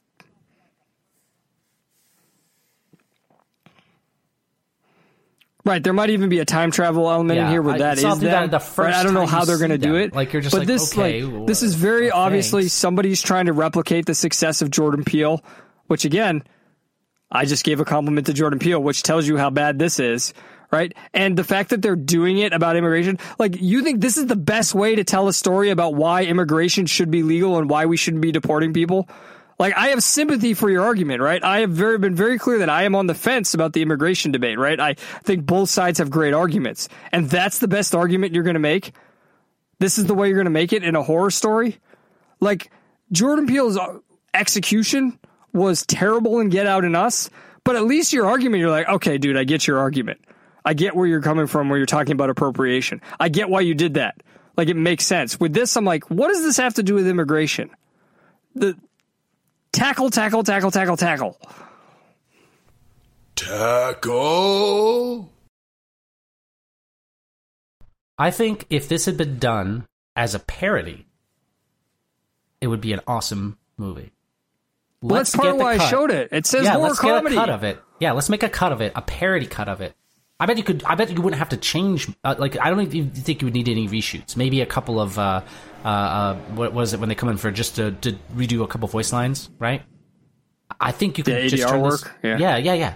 I think you could make this into an incredible parody because it, it may already reach that level all on its own, right? A parody of what people who are uh, against immigration, uh, uh, uh, free immigration, are, right? This is th- this is this could be hilarious, but somehow I don't think so. So I will do what needs to be done. Tackle. All right, Justin. Yeah, um, we've got four tackles. Well, five technically. Hold on. First of all, I want to give some props to Ed Joe. He said the woke view of reality versus dungeons. So he had a good little theme going with his reviews with his tackles this week. Yeah, and everybody tackled everything. So hey, Ed Joe and Patrick, Yeah. you guys tackled everything. That's right. I don't Discord. think you said. we got to see it. Oh no, Ed Joe said he'd watch Dungeons and Dragons. Okay. Um, and I don't think Patrick. Yeah, Patrick, you didn't. Oh no, he said he might hug another. No, he said tackle for everything. So Patrick, yeah, Patrick didn't say. So Patrick, you need to say in the chat in Discord which you would hug, right? And by the way, with the last one, he also said number four is nuts. People of a certain political persuasion don't really want illegals deported for unspecified reasons, no reasons. They want them terrorized and gruesomely and supernaturally slaughtered, and that's uniquely American. So he's just saying the whole thing is ridiculous, right? Yeah. so I yeah. agree. We don't want them out of the So- country. We want them in a in a torture chamber. Yeah, that's exactly. We want to steal their youth and then kill them by turning them into demons. It's very bizarre. Very precise. Like I said, at least Jordan Peele's movies are on some level coherent, right? Um, so yeah, four tackles. Uh, I'm gonna have to agree with Midsider Ed Joe. If there's one I would have to see, it would be Dungeons and Dragons, simply because I would just say this has nothing to do with Dungeons and Dragons, and I'm just gonna watch Chris Pine and Michelle Rodriguez in an amusing action amusing action comedy.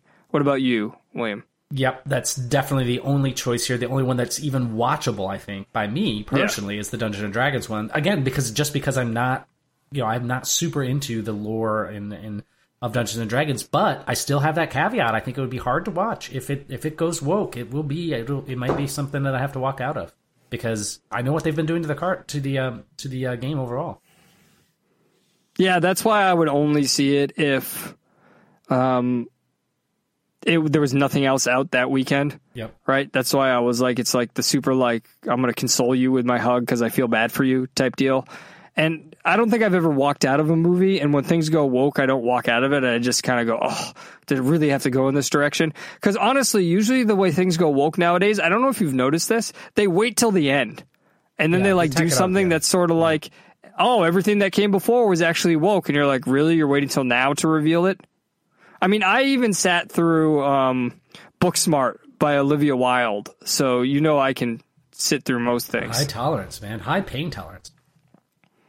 All right. That brings us to the end of this long but worthwhile episode. What did we learn this trip, William? Well, I learned more uh, about the connection between uh, white supremacy, Gamergate, and Snyder bots. Justin, what did you learn this trip? Yeah, I learned the connection between white supremacy, Zack Snyder, Bill Belichick, Julian Edelman, and all the white receivers on the Patriots, right? Because it's all connected, right? Patriot No, um, patriarchy. what alliteration. Uh, I just what I really learned is going through that again right after having some distance because I did all that breakdown a couple days ago and then looking at it again. I learned how obvious and over the top that article was. Like Yeah. like you were saying about the the last American Carnage trailer. It's the same thing with the article. It wouldn't take much tweaking to turn that into I mean, that's woke or joke right there, isn't it? That could be the Babylon Bee, could it not? Yep. All right, I want to thank you all for listening. I mean, especially this episode really shows how this is just me talking into a corner of my closet, and I could be crazy. Could I be a bot? Am I a bot and I'm not aware I'm a bot? Is this Babylon 5? Is this a Babylon 5 reboot? Am I one of the fi- what is it? The final six? Is that what it was? I Am I one of the final Battlestar six? Galactica, but yes, Best, yeah, what I say? Did I say Babylon, Babylon 5? Five. Yeah, that would be a, what a what a remake and what a twist. They're all the same. Babylon 5, Oh, Deep Space no. Nine, Battlestar Oh, Galactica. no. Shots fired. I'm Oh, sorry. no. It's because Ladies and gentlemen, I am not a genius. It's a good use of that drop. It's a good use of that drop. No, yeah. I mean, I, I think though I would have been a better of the final. What were they called? The final six, or what, Uh, what were they called? I don't know. It's the nine. Was was there The nine. Yeah, yeah. Oh, that was But- the nine. So there were nine Cylons, Well, we know right? the yeah there were, but we know who the leader is, right? Chandler, it's all your fault. It, he's, it, that's the leader. So But I would want. I would have rather it have been Chandler than Ellen Tigh. yeah, that's right, I would have rather been you. Look, if they had, if they had been like, you know what, the final member of the this this this the nine Cylons is you, uh, that would have been a better twist than it being Ellen Tigh. That's true. Right? All right. So again, thank you all for listening, right? Really appreciate it. If you want to support us, you can go to themidside.com slash the cut and you can buy my novel, my fictionalization of what happened behind the scenes of the Snyder Cut. And maybe you'll learn a little bit more about the reality than I know it's weird to say, right? It's fictional, but it's more about the reality than reading that Rolling Stone article. Or you can support us on Patreon or locals, right? The uh, midside.com slash Patreon, the midside.com slash local. Or you can go to the midside.com slash store and pick up a Hail Snyder t-shirt. That's how we keep the lights on. And here's the best way you want to help. Tell a friend, right? Tell a friend. Let's get all the non-bot people together. Let's get that 87% together. You know what? Rather than the 40 club, it should be the 87% club now. The 87% club. Join that. Let's join the 87% club. This concludes your journey into the midside. I'm Justin Emblesneski reminding you that if things get tough, take a step back and witness the farce. Hail Snydra.